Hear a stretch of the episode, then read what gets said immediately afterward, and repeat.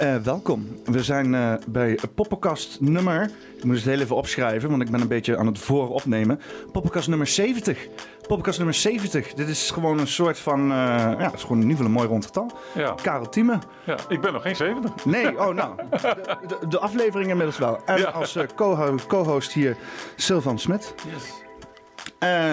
dus we gaan het vandaag hebben over water. Dus uh, dit wordt een uh, zeer vloeibare conversatie sowieso.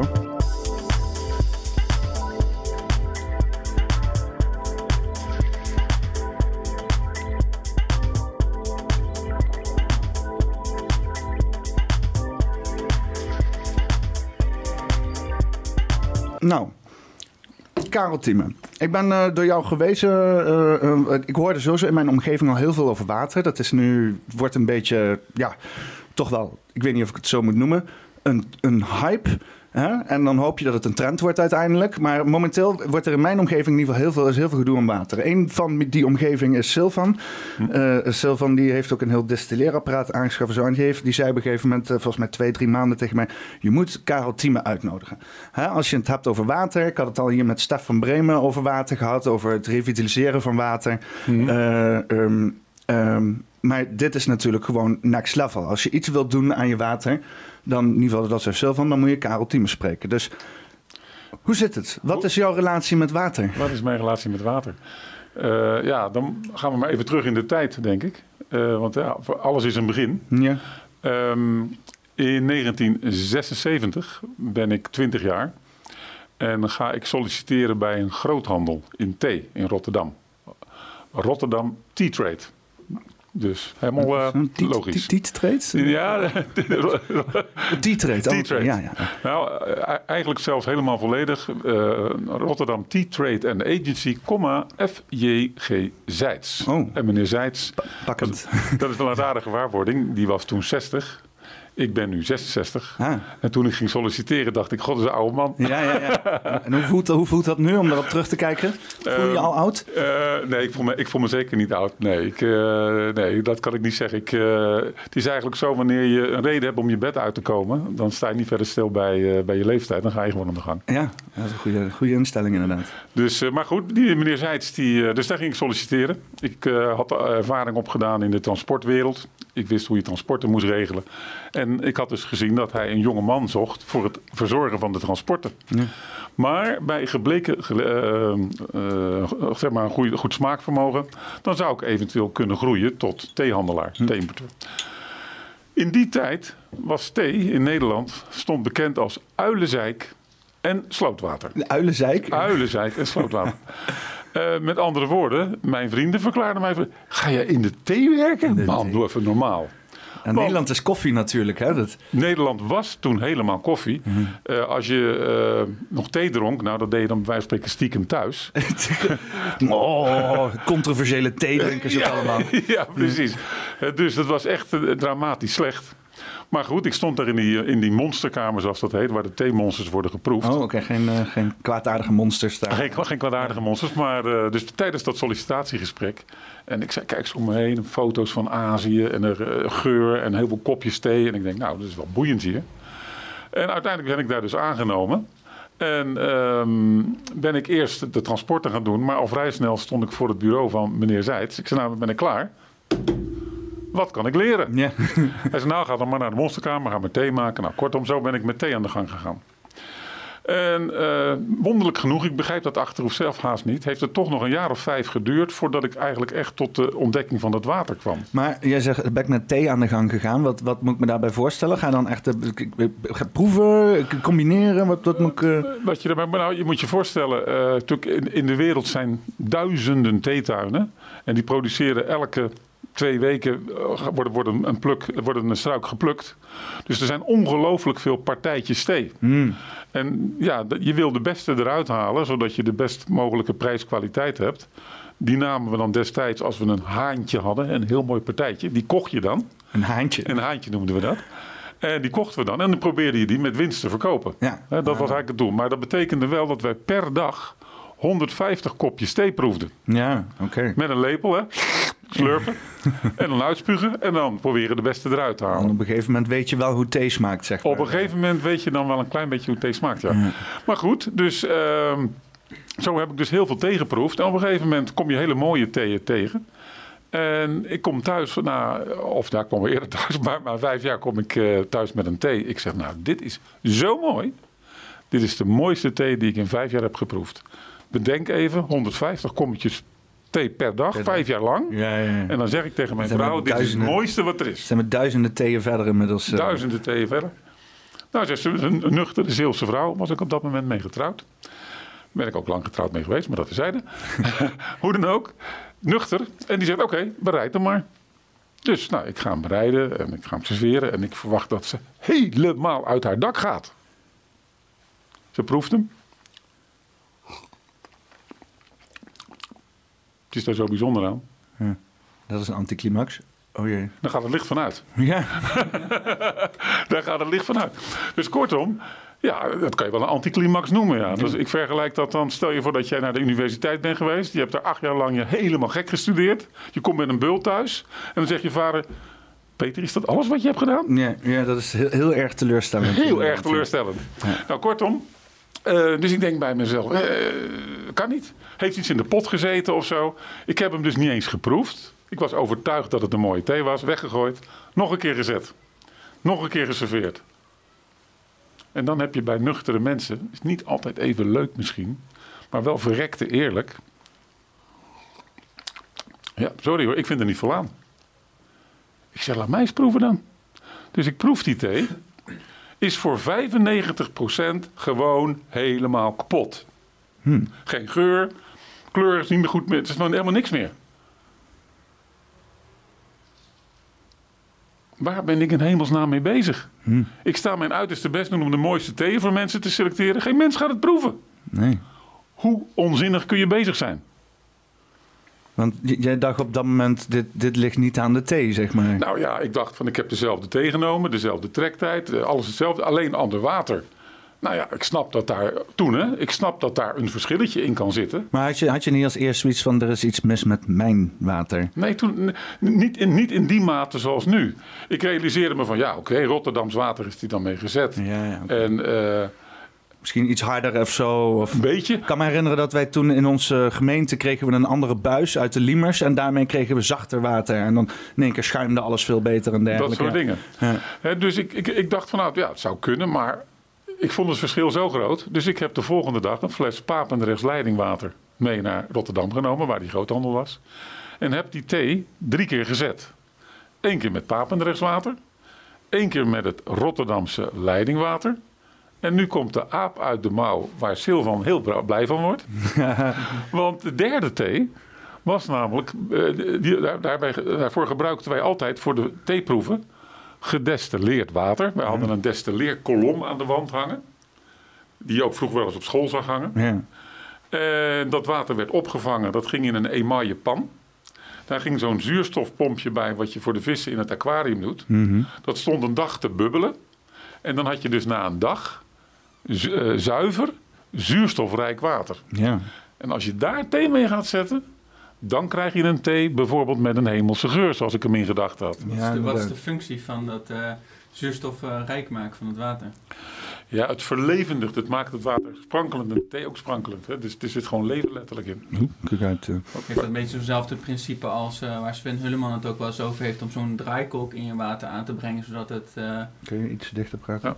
Zo heeft dat dezelfde werking als die draaikolk. Ja, Sven, Ja. eh, eh, Stef die zegt dat ook altijd inderdaad. Want eh, het re- revitaliseren van water met die magneet... dat is in principe hetzelfde principe als inderdaad een bepaalde richting indraaien. Ja, zodat je dus inderdaad het water, de moleculen activeert. Zodat je dus een, een eigenlijk een soort van ehm, een- magnetische situatie rondom dat water creëert. Waarbij dus die mineralen in het water en dergelijke gepolariseerd worden een bepaalde richting op. Ja, Dat is het idee. Eh, maar goed, in dit geval was het water natuurlijk hartstikke zuiver. Ja. Dus het enige wat eraan toegevoegd werd was de zuurstof. Op zich eh, misschien wel aardig om te laten zien. Dit is een, een, een eh, vitalizer. Er zijn overigens twee types van. Allebei door Nederlanders bedacht. Deze is van Boudewijn Lelyveld. Mhm. Deze is van Kees Kamp. Eh, En wat zijn dat?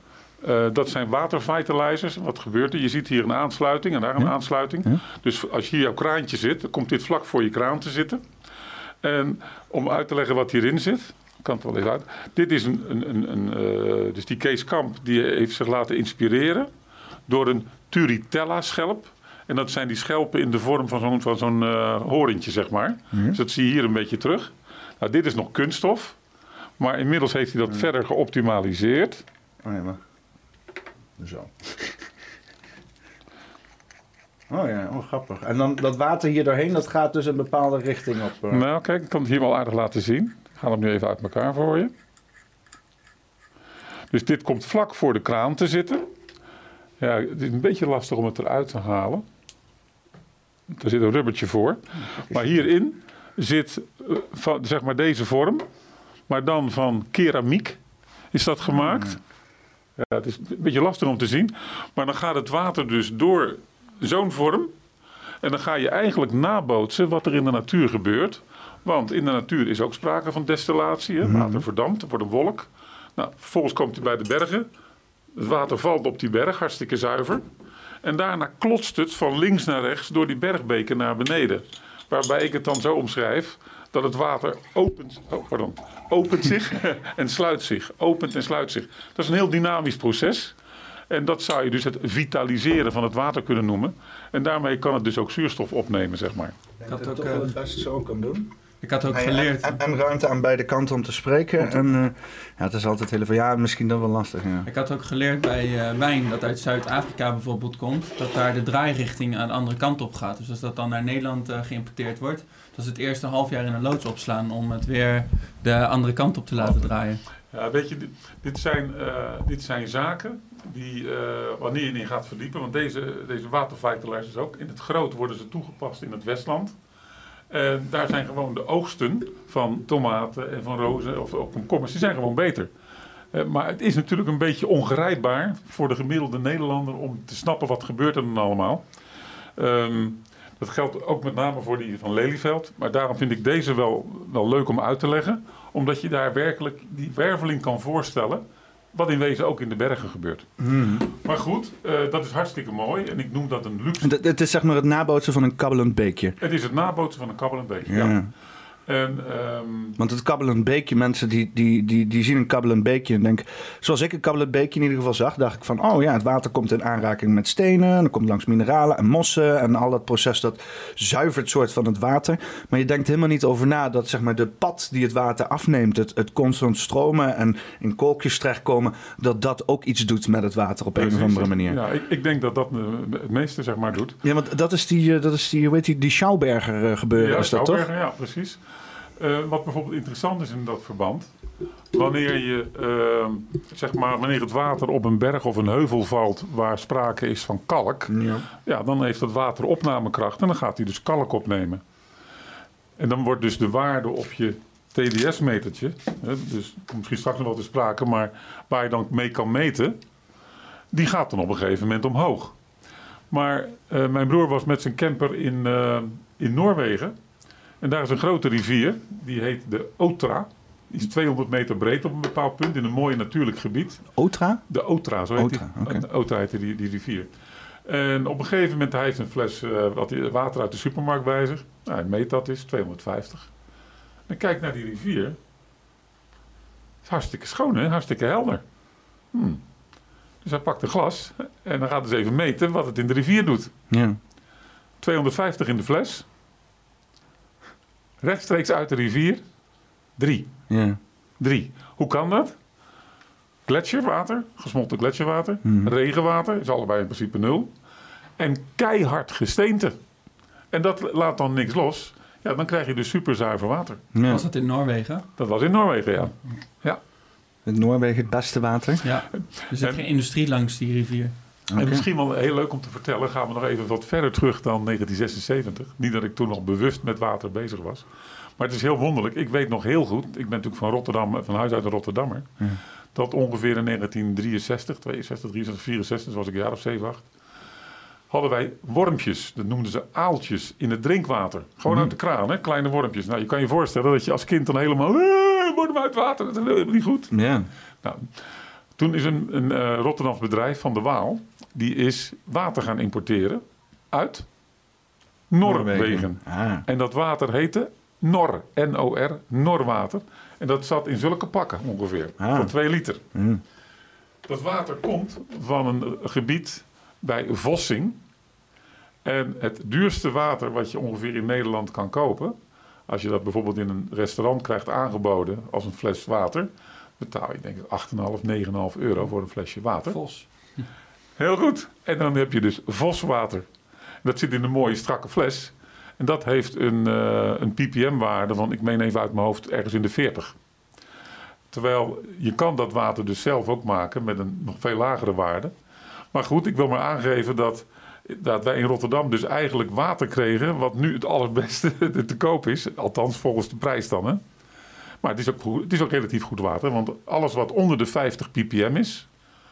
ppm staat voor parts per million... is te vergelijken met minder dan 50 milligram droogrest. Dat kun je hier op de achterkant van pakken vinden. Hier staat zo'n zo'n laboratoriumanalyse. Hou maar even met deze camera. Zo. Ja. En als je dan goed kijkt, dan zie je op een gegeven moment ook staan droogrest. Ja?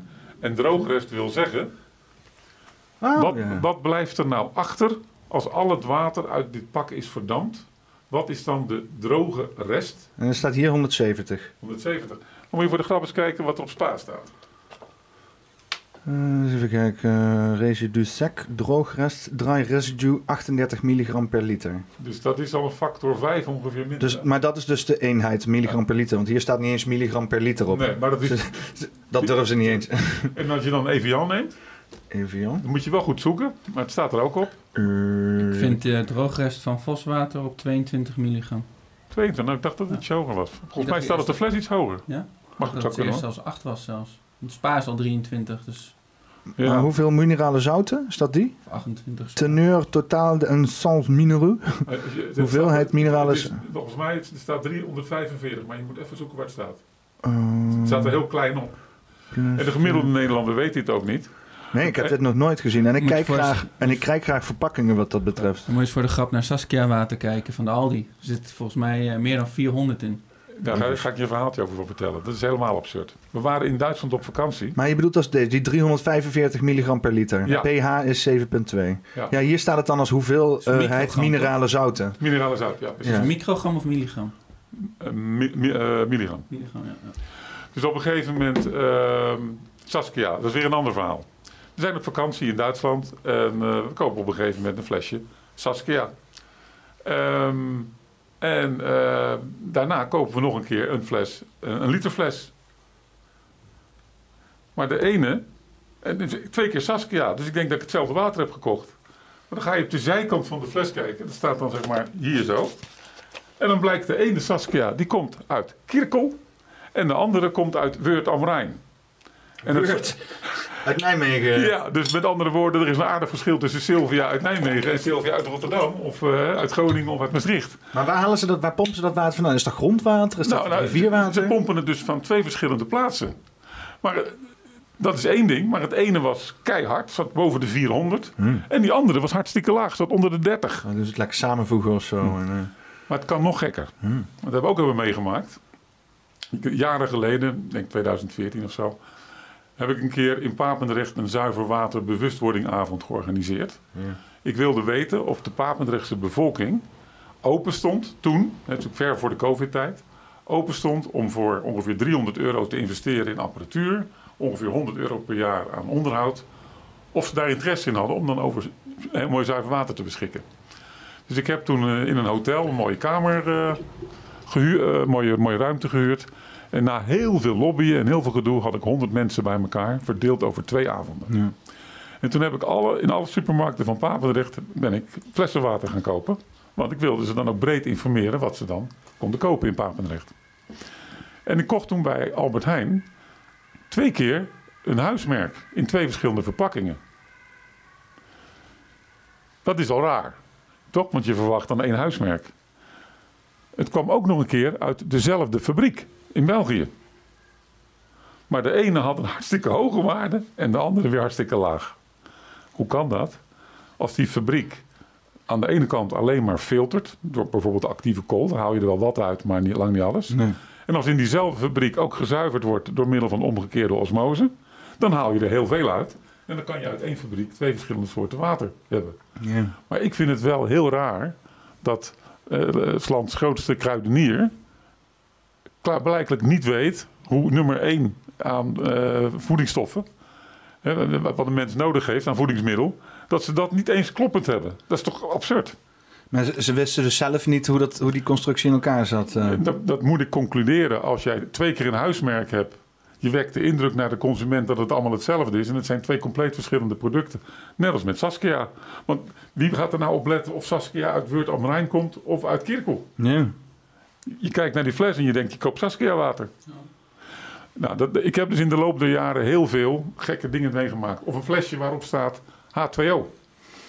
Staat En er, het is natuurlijk een beetje een, een, een probleem wat nu sowieso is met de voedselindustrie. Het is allemaal zo groot en coöperatief geworden dat er niemand echt meer werkt met een oprechte, eh, eh, op, oprechte interesse voor het product wat ze verkopen. Het zijn allemaal managers en, en afdelinghoofden.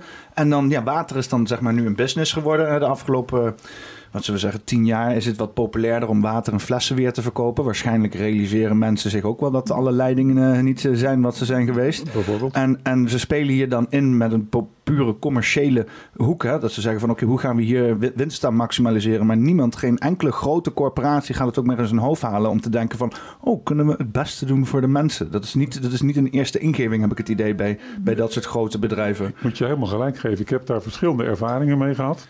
Eentje vergeet ik nooit. Die was ergens in de provincie Utrecht, Loosdrecht of zo geloof ik. En toen eh, hadden we een vergadering van de Nederlandse Vereniging van Theepakkers en Thee-importeurs. En wij waren dan als importeur er ook bij. En ik had inmiddels ontdekt hoe belangrijk water is. Want wanneer je thee gaat bereiden met zuiver water, wordt die kraak helder oranje. En wanneer je hem bereidt met leidingwater, dan krijg je zo'n bruin verhaal met zo'n film en toestanden. Dus een enorm verschil. Dus op een gegeven moment is er een vergadering van die vereniging. En de voorzitter vraagt aan het begin: zijn er nog ingekomen stukken? Wat had ik gedaan? Ik had thuis twee keer thee gemaakt. En die had ik eh één keer met leidingwater en één keer met optimaal zuiver water.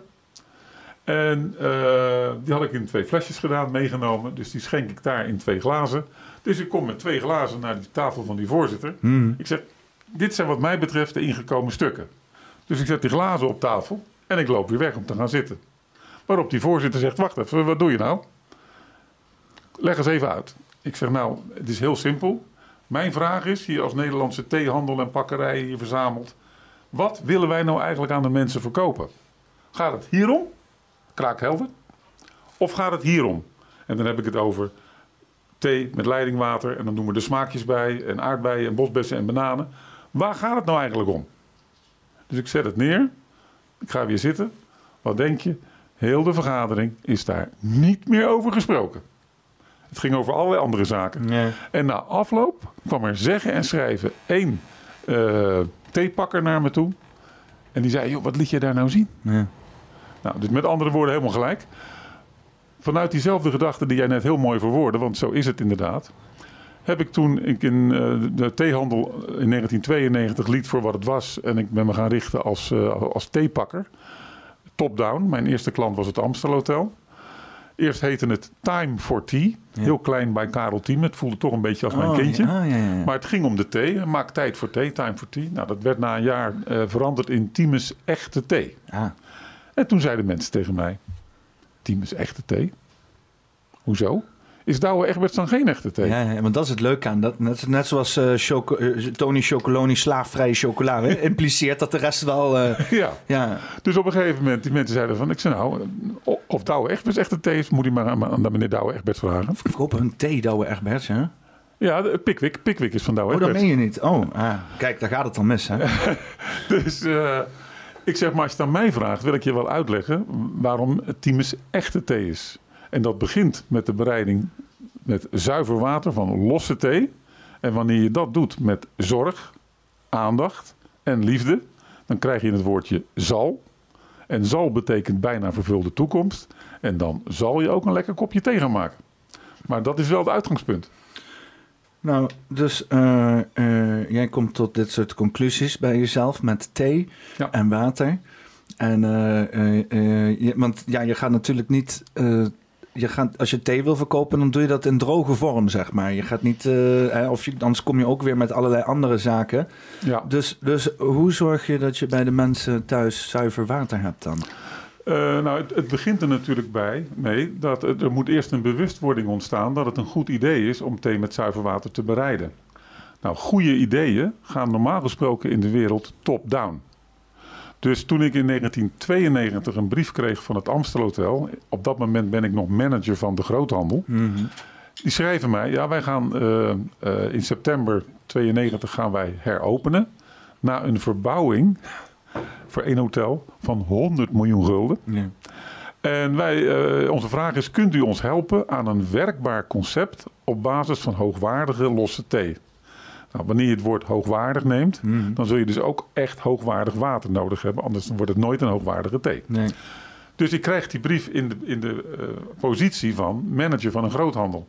Ik kan dus een container met 10.000 kilo voor de deur zetten bij het Amstel. Of een pallet van 1000 kilo. Of een kist van 50 kilo. Maar dat is nog iets anders dan een paar pond van dit en een paar beetje van dit. Want je hebt namelijk maar heel weinig thee nodig om een potje thee te maken. Ja. Maar hoe dan ook.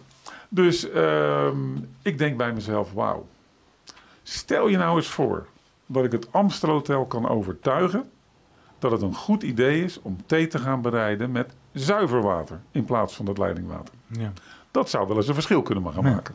Is ook een mooi haalbaar plan, zeg maar, weet je wel. Het is een haalbaar plan. Tenminste, zo, zo ben ik er wel ingegaan. M- Mensen beginnen vaak met van, ja, iedereen in de wereld moet dit en dat, weet je wel. Dat is altijd mooi afgekaderd, zo hier deze ene plek, die mensen overtuigen, Daar commerciële instelling. Ja, Ja, nou, dus op een gegeven moment heb ik gedaan. Ik ben er naartoe gegaan. Ik heb die, ben- ik heb die uitnodiging aanvaard. Dus in de eh, positie van manager van die groothandel. En wat had ik bij mij? Thee? Nee, ik had geen thee bij me. Hm. Wat had ik wel bij me? Wat ik vandaag ook bij me heb. Oh, fles water. Dus, we zitten tegenover elkaar. Thomas Schmid, Food and Beverage Director van het Amstelhotel. Hij zei, nou meneer Thieme, zegt u het maar.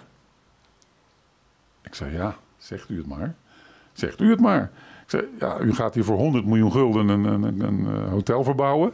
Misschien wilt u wel de thee gaan schenken uit, uit gouden theepotten. eh, Of gaat het u om een geurig kopje echte thee? ja. Hij zegt, ik wil echte thee. Ik zei, nou, dan zijn we het daarover eens. Ik zei, maar... Dan heeft u dit water nodig. Hij zei, ja, maar ik heb net een koeker gekocht. Ja, ja, ja.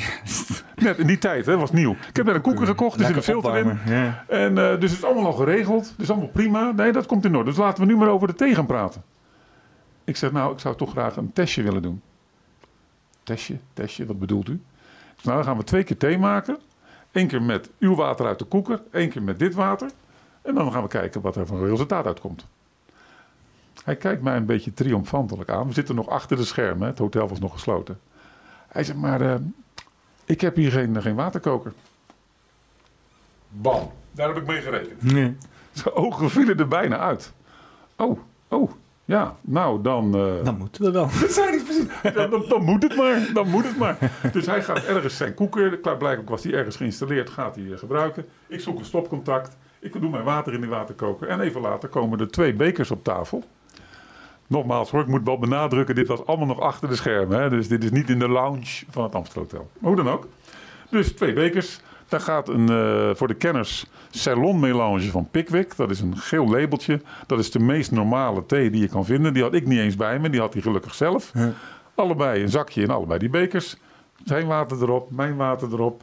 Vervolgens wat ik dan later benoemd heb als de hengel, de bengel, asbakcultuur. Dus met die zakjes en dan in die asbak. En nu staan er twee bekers thee. En ik kijk daar zo naar. En die van mij is kraakhelder oranje. En die van hem is roodbruin. Ik zeg niks. Je ogen bedriegen je niet. Op een gegeven moment besluit hij dan toch maar eens te gaan ruiken. Dus hij ruikt aan die van hem. Ja, thee. Zet hem er neer. Hij ruikt aan die van mij. Deze geurt. Ik zeg, wat, wat bent u aan het doen? Bent u aan het toveren? Ik zeg, nee, ik probeer u de essentie van een kopje thee uit te leggen. ja, ja, ja, ja. Hij pakt weer zijn glas. Hij proeft. Thee. pak die voor mij.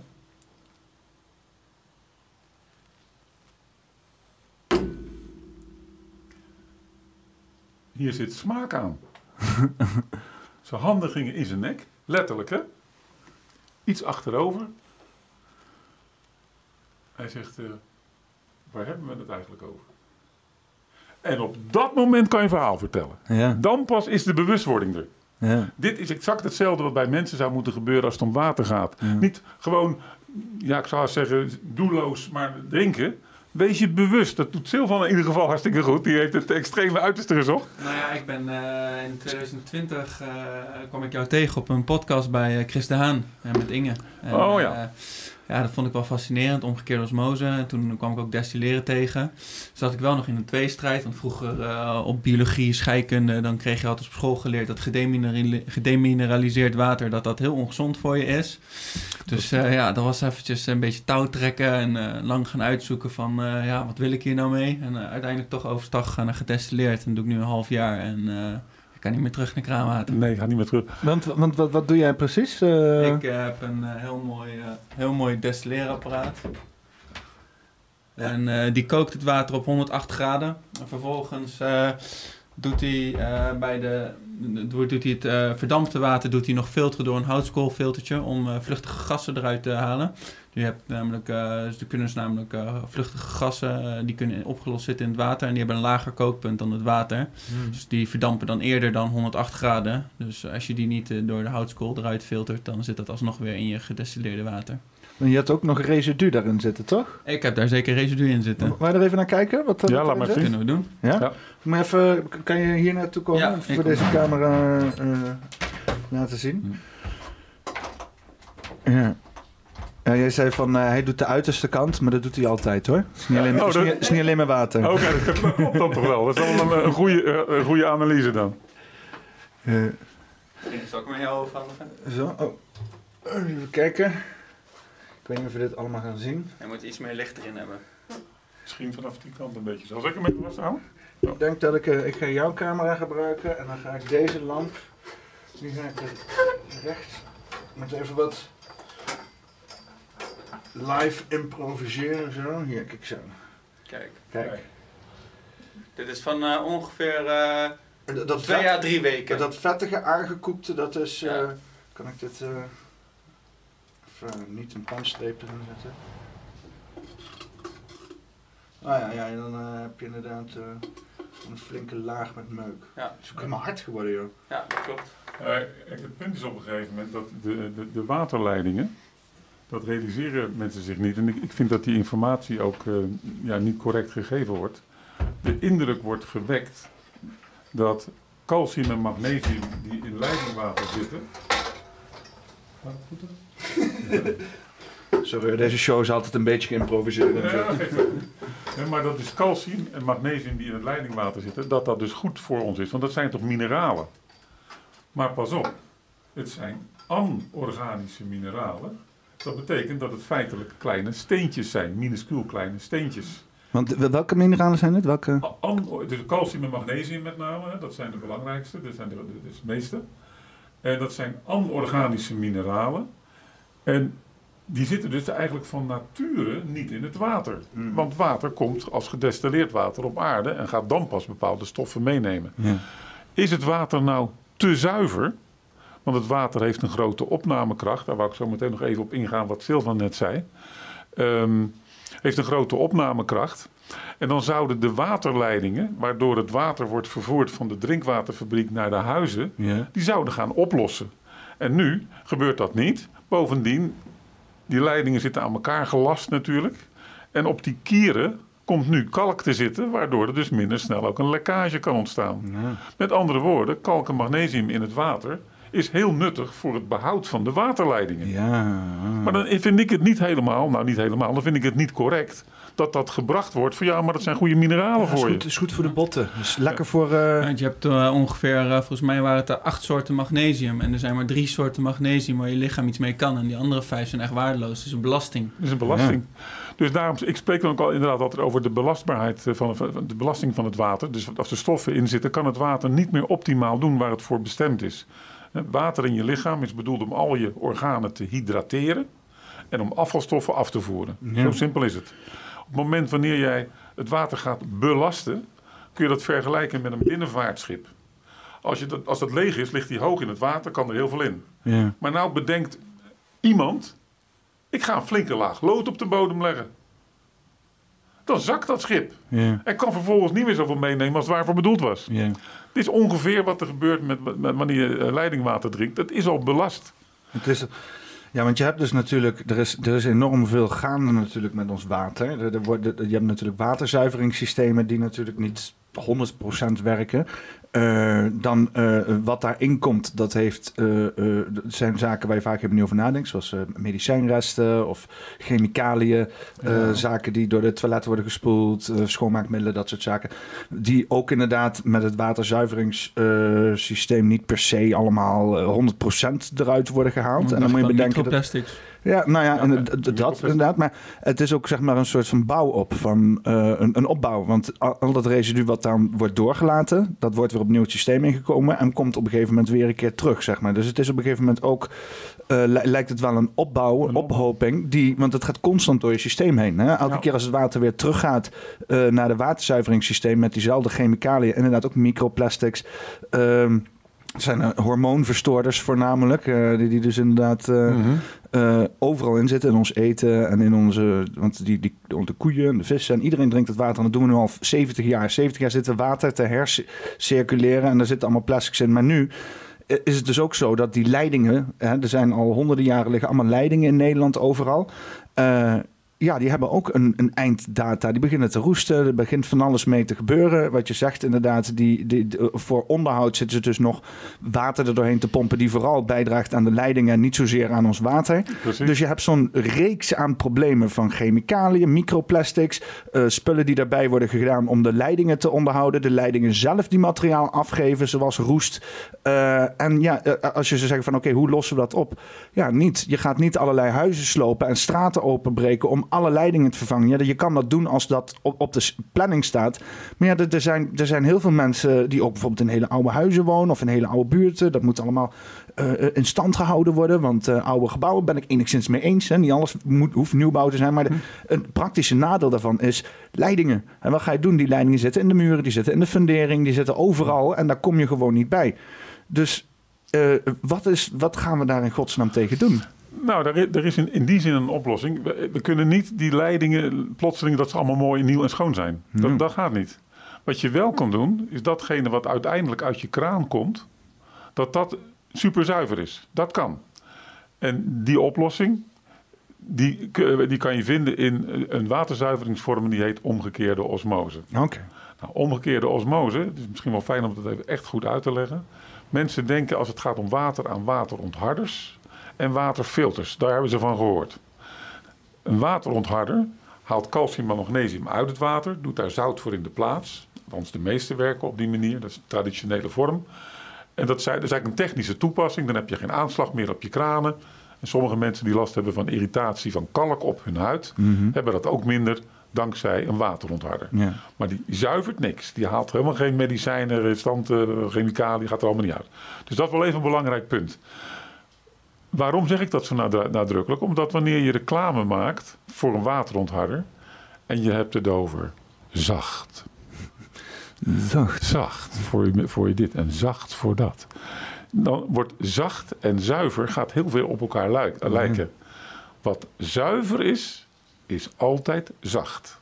Maar wat zacht is, is niet per definitie zuiver. Nee, dat je zuip, zeep er lekker door gaat schuimen, betekent niet eh, dat je ingewanden er beter van worden. Eh, exact, exact. Dus dat- dat is de waterontharder. Nou, vervolgens heb je dan de waterfilters. En de waterfilters die werken voornamelijk op actieve kool. Dat is een belangrijkste bestanddeel. En ehm, met een TDS-metertje kun je dan op een gegeven moment gaan meten. Hoeveel eh, zakt nou die waarde op die meter nadat die is gezuiverd door een actieve koolfilter? Mhm. Nou, bijvoorbeeld eh, een Brita is een bekende, maar Berkey, er zijn verschillende merken. Ehm, die halen niet die, die mineralen uit het water. Nee. Sterker nog, die gaan ons dan weer vertellen, net als de waterleidingbedrijven, dat dat wel goede mineralen voor ons zijn. Ja, ja. Ja. Maar dat is natuurlijk wel een soort noodzakelijk kwaad, omdat je systeem niet in staat is om het eruit te halen. Maar zijn die waterleidingsbedrijven zijn die van de overheid of is dat een commerciële instelling? Nee, dat is, dat is semi-overheid allemaal. Hè. Dus eh, Ja. drinkwaterbedrijven, nut, nutsbedrijven werden dat genoemd. Ja. Maar zijn die geprivatiseerd? Eh, Nee, zijn niet. Ook niet geprivatiseerd, oké. Alleen het punt is, er zijn tien drinkwaterbedrijven in Nederland en die hebben allemaal hun eigen regio. Dus met andere woorden, ze beconcurreren elkaar niet. En hebben min of meer afgesproken met elkaar, want ze zitten dan samen in, in, in één vereniging. Ehm, dat ze allemaal hetzelfde verhaal vertellen. Ja. Terwijl wij allemaal weten dat of het water, als je het hier drinkt of ergens in het zuiden, daar zit overal verschil in. Ja. Dat is logisch, want het zijn allemaal verschillende bronnen. Nou, op een gegeven moment heb ik, waar ik dan woonde, zit Oase, Oase uit, uit Gouda. Heb ik geprobeerd daarmee in gesprek te komen op alle mogelijke manieren. Nou, uiteindelijk niet gelukt. Maar het lukte uiteindelijk wel vorig jaar om in gesprek te gaan bij het KWR. En dat is het overkoepelende onderzoeksinstituut van de tien drinkwaterbedrijven. Mhm. Kan je je voorstellen dat ik een gat in de lucht sprong? ja. Ik denk, wauw, nu gaan we echt een keer, now you're talking, zeggen Ja. de Engelsen dan. Dus wij komen bij mij, een mevrouw, Roberta Hofman. Dat is best wel een, eh, een houten methode, om het zo maar te zeggen. en ehm, nou, we zijn in, in gesprek. En eh, nou haalt die omgekeerde osmose dus alle mogelijke rotzooi eruit. Chemicaliën, hormonen, pesticiden. Maar laten we het niet ingewikkeld maken. Laten we alleen even inzoomen op lood. Mhm. Mevrouw Hofman, wij beweren dat onze aquapiek in staat is, dankzij die omgekeerde osmose, om lood uit het leidingwater te verwijderen. Met andere woorden, dan kun je voorkomen, ook in een oud huis, dat er lood in je lichaam komt via het leidingwater. Dat is toch een goed idee? Ja. Ja, ja maar wat denkt u dan? Hoe zouden we u dan kunnen helpen? Ik zeg, nou, als u nou die apparatuur zou willen testen, of datgene wat wij beweren klopt. En als dat zo is, dan is dat toch een fantastische oplossing voor mensen met eh, zwangere vrouwen, kleine kinderen, maar eigenlijk ook voor volwassenen. Niemand wil lood in zijn lichaam. Lood is niet optimaal. Is niet optimaal. Nou ja, daar kom ik dan op terug. Dus na een week eh, kregen we te horen, ja, als we dat zouden gaan onderzoeken, gaat dat wel 10.000 euro kosten. Nou, die hadden wij als klein bedrijf niet direct liggen. Maar- dus wij zijn verder gaan zoeken.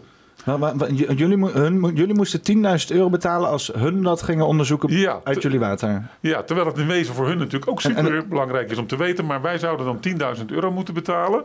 En dan zouden zij het gaan testen.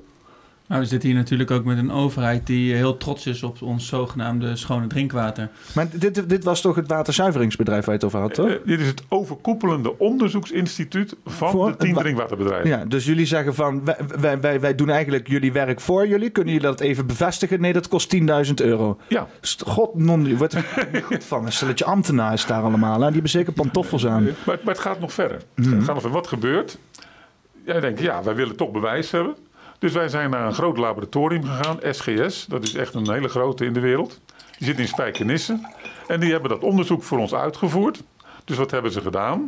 Ze hebben eh, water in een bak gedaan. Daar is lood bij gedaan. Dat water is opgepompt, is door de aquapiek heen gegaan. En vervolgens wordt het gescheiden. Want dat is namelijk het grote punt van omgekeerde osmose. Bij een filter gaat er een liter aan de bovenkant in. Zijpelt door de zwaartekracht door die filter heen. Komt er aan de onderkant weer uit. Het principe van een filter.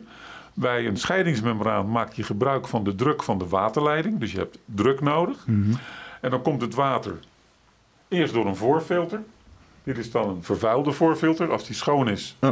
dan is die wit. Maar na een jaar kan die er zo uitzien. En wat zit er dan in? Ja, dan met name roestdeeltjes en zand. Ah. Want ja. dat zijn natuurlijk ook dingen die in die pijpen zitten. Ja. En dat wordt opgevangen door het sedimentgedeelte. Dat is dus in principe wit als die erin gaat, maar na een jaar kan het er zo uitzien. Aan de binnenkant zit actieve kool. Misschien een beetje moeilijk te zien. Maar dat is zwart, daar zit actieve kool. Ja, dat is Eh, deze moet hebben. lastig hè. Maar goed, actieve kool, dus dat is eh, wat ook in, in die filters zit. En er zit ook wat nanozilver bij. En nanozilver, dat is bacteriedodend.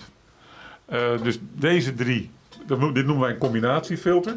Daar gaat het water eerst doorheen. En dan komt het bij een scheidingsmembraan. En die scheidingsmembraan heeft in het, heeft in het hart Ik kan ook gewoon tuinslang op aansluiten. nou ja, die heeft in het hart een pijpje en daar zie je dat er gaatjes in zitten. Ja? Nou, op een gegeven moment, als ik dan even weer de, de, de- deze mag pakken. Het water komt op een gegeven moment hier binnen. En wil het bij die kern komen, bij dat pijpje, dan moet dat water door al deze lagen heen, deze opgerolde lagen. Oh, dat zit ook daarin. Oh, dit, dit zit om het pijpje heen opgerold. Zie je het? Ah, ja, ja, ja. En dat Wat is is- dit voor materiaal? Ja, dit, dit- het, voelt als een soort papier, zeg maar. En dan zit er daartussenin zit een laagje, want er moet een beetje Een soort van ruimte graas, tussen eh. komen. Dus het is een, een heel bijzonder procedé, wat overigens ook wordt toegepast in de ruimtevaart. Oh, daarmee- ah, kijk, dat is altijd goed. Want wanneer je. eh, Als je daarin gelooft natuurlijk. ja. maar, eh, want ja, wanneer je met je raketje naar boven gaat, kan je geen waterleiding meenemen en geen Nee. riolering. Ja. En dan zul je dus elke druppel water aan boord, zelfs je urine, zodanig moeten kunnen zuiveren dat de pure watermolecuul eruit komt. Ja. Zou je met gedestilleerd bijvoorbeeld in de ruimtevaart willen werken, kost veel te veel stroom. Dus vandaar dat ze met druk werken. Ja, ja. Maar goed, dus je kan je voorstellen dat dit ding, dit zorgt voor ultieme zuivering. ja dat, is, dat is veel meer gezuiverd als dat ga ik niet krijgen. Ga je het niet Nou, krijgen? ik, ik wil heel even meteen inhaken, want we zijn helemaal iets vergeten. Of ik ben eigenlijk iets vergeten. we wouden eigenlijk hiermee beginnen. Maar toen jij binnenkwam, gaf je me meteen een cadeau. Vind ik, vind ik echt heel, heel aardig van je. ja, een klein cadeautje. Ik ben ook al heel blij dat jij hier bent. Maar dat, eh, dit is natuurlijk eh, al helemaal Dat was al een cadeautje op zich. Ja, ja. Dat, Het is, eh, eh, ik zeg altijd, ik, ik ben van mening dat water is zo ontzettend eh, ja, basis en primair en cruciaal. Dat zou eigenlijk helemaal niet eh, commercieel, er zou niks commercieels mee moeten zijn. Het zou hetzelfde bij eh, medicijnen moeten zijn. Precies. Ik vind dat heel slecht dat eh pharma eigenlijk een winstgedreven instituut is. Ik ben het helemaal met je eens. Maar goed, ehm, mijn ultieme droom. Misschien is dat wel even leuk voordat je hem uitpakt, dat ik even mijn ultieme droom mag vertellen. Jazeker. Eh, je weet, ik ben er inmiddels 41 jaar mee bezig. En ehm, mijn verlangen, kijk, als je zo oud begint te worden als ik. maar goed, dan heb je langzaam iets van je wil iets achterlaten. Hè? Van wat heb ik nou op deze wereld mogen doen, waardoor, nou ja, op een of andere manier je de wereld iets beter achterlaat dan dat je toen je kwam of zo. hè? Mhm. Dat idee. Daar ga je toch een beetje over denken. Maar je bent wel aardig op weg wat dat betreft. hè. Nou ja, we doen mijn best in ieder geval. Maar in ieder geval dat idee. Ik ben nu 66 en ik hoop nog wel een x-aantal jaren door te kunnen gaan. Want het geeft me ook heel veel energie. Maar mijn ultieme droom is niet dat de firma Aquapiek gigantisch is en een Tesla voor de deur en allemaal van dat soort onzin. Nee, bij mij gaat de vlag voor de rest van mijn leven uit. Dan koop ik zo'n zo'n zo'n houder, gaat de vlag erin. En dan gaat die echt letterlijk tot de rest van mijn leven blijft die hangen. Op het moment dat de waterleidingbedrijven gaan besluiten om deze apparatuur, dus waar je het water zo zuiver mee kan krijgen, aan iedereen collectief optioneel gaan aanbieden. Ja. En als dat gebeurt, dan is mijn missie zeg maar volbracht. Ja, dan is er nog een hele wereld te winnen, maar dan, eh, dat is eigenlijk mijn droom. En in En- dat verband... We moeten dat aqua, aquapiek... eh, ik, ik ga er al vanuit dat hier een aquapiek in zit. Nou. Nee, nee, dat is het niet. Ga niet passen. Maar eh, ik, eh, ik zou je wel zeggen welke tekst erbij hoort, zeg maar. Eh, de eerste tekst die we al vanaf het begin voeren en die ook blijft, hè, is echt zuiver water voor iedereen. Daar gaat het om. Maar als ik dan toch een keer in mijn leven iets van een commercieel eh credo mag bedenken, dan is dat in ieder huis hoort een aquapiek thuis. Ah, ik, eh, is goedgekeurd. Als marketeer zijnde vind ik dat- ja, is dat goed, ja? ben ik goed, is goedgekeurd. Ja. even kijken. Hier zou je ook bijna af kunnen vragen of de overheid wel wil dat iedereen echt zuiver water Dat is- thuis heeft. Ja, dat, is, dat kun je gaan afvragen. Maar ja. het, is, eh, het is zeker een mooie droom om die na te streven. ja, toch? Dat, eh, zeker. En eh, Nelson Mandela zei ooit van een, een winnaar is een dromer die nooit stopt met dromen. Ja, ik vond het wel grappig. Ik zag laatst een fragmentje van Biden waarbij hij openlijk toegaf in de toespraak dat, dat, die, dat het volk ziek gemaakt wordt met het kraanwater. Ja, moet je nagaan, Ja. dat is toch te gek. Het volk vies gemaakt. Nee, hè? ziek. Oh, Ziek gemaakt. ja, in Amerika is het sommige stukken nog, nog veel erger. eh. Ja joh, daar voegen ze fluoride toe aan het water. Oh.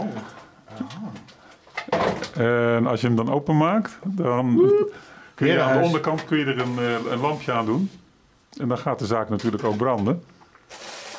oh, dan gaat het lang. En dan gaat het natuurlijk pas echt leven. Ja, dan moet je aan de onderkant moet je zo'n klepje, zo'n zo'n schuif indrukken, geloof ik.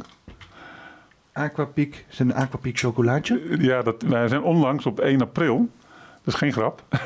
Toen hebben we ons eh, het eerste Aquapeak Experience Center geopend Ja. in, eh, in Gorkum. En daar kunnen we nu groepen mensen van 12 tot 14 mensen ongeveer ontvangen. En dan, ehm, eh, ja, dan heb ik alle spulletjes bij de hand. En dan kan ik een mooie presentatie geven. Kunnen mensen hun eigen water meenemen. En dan kunnen we daar dus hele mooie presentaties eh, verzorgen. Want eh, hier eh, zie ik, eh, je hebt ook een... eh, Ja, en ik heb eh, als cadeautje wel een TDS-metertje meegegeven. Oeh, dat vind ik wel leuk inderdaad, ja. Er is een, eh, ik hou wel van meetapparatuur. Want eh, je zal merken dat je raakt verslaafd aan dat metertje. Dat gaat mee op vakantie en zo. Je wil overal weten hoeveel je water meet. Dat je steekt het gewoon in het water, Ja. drukt op... eh, op On- On-off. En dan binnen 2, 3 seconden geeft hij al eh, de meting, zeg maar. dus die parts per...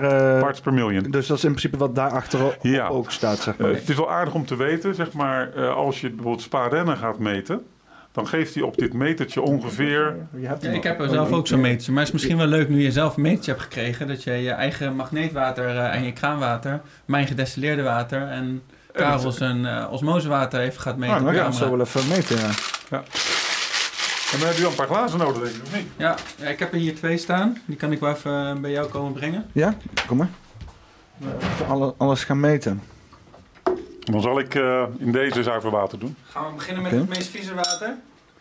Dat, eh, Ja, want je, je, je, de polen van je metertje, die eh, kunnen natuurlijk ook weer een beetje bevuild raken door het Ik water. blaas er altijd op. Ja, doe ik ook. Ja. Dat is, eh, dat is jouw eh, originele kraanwater. En deze met het label erop is je magneetwater. dus waar, waar, begin ik eh, Hm. mee? Gewoon bij het vriezen. En dan droogblazen als je zie je plug and play? On-off? Oh, ik moet hem eerst erin houden en dan aan uitzetten? Eh, ja, op een gegeven moment zeg maar wat je doet, on-off, dan krijg je drie keer nul te zien. Ja? Hou even in de gaten dat er dan niet bovenin staat hold, want dan ga je hem dus vasthouden. Oh, oké. Maar dat- die- als hij er niet in zit, dan steek je hem erin. Oh, want je kan hem hier op hold zetten en dan blijft hij dat getal staan. Ja, dus als je hem erin doet, en je drukt- dan kan je hem makkelijk eruit halen, kan je het ook makkelijk laten zien. Oké, welke. Welke... Dit, Ja, doe die hem. Ja. En dan zeg maar zo'n stukje, Dat is jouw kraanwater. zo'n drie centimeter of zo, dit stukje Zo, erin. zo erin, zo. Dat is jouw kraanwater waar geen magneet in zat. Omheen zat. Oké.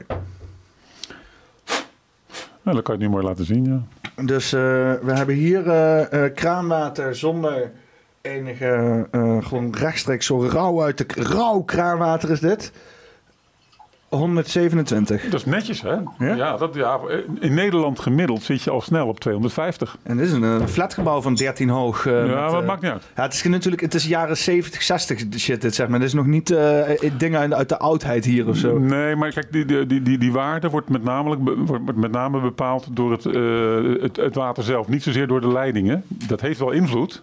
Maar, ehm, dus dit, geeft gewoon aan dat jullie relatief naar Nederlandse begrippen...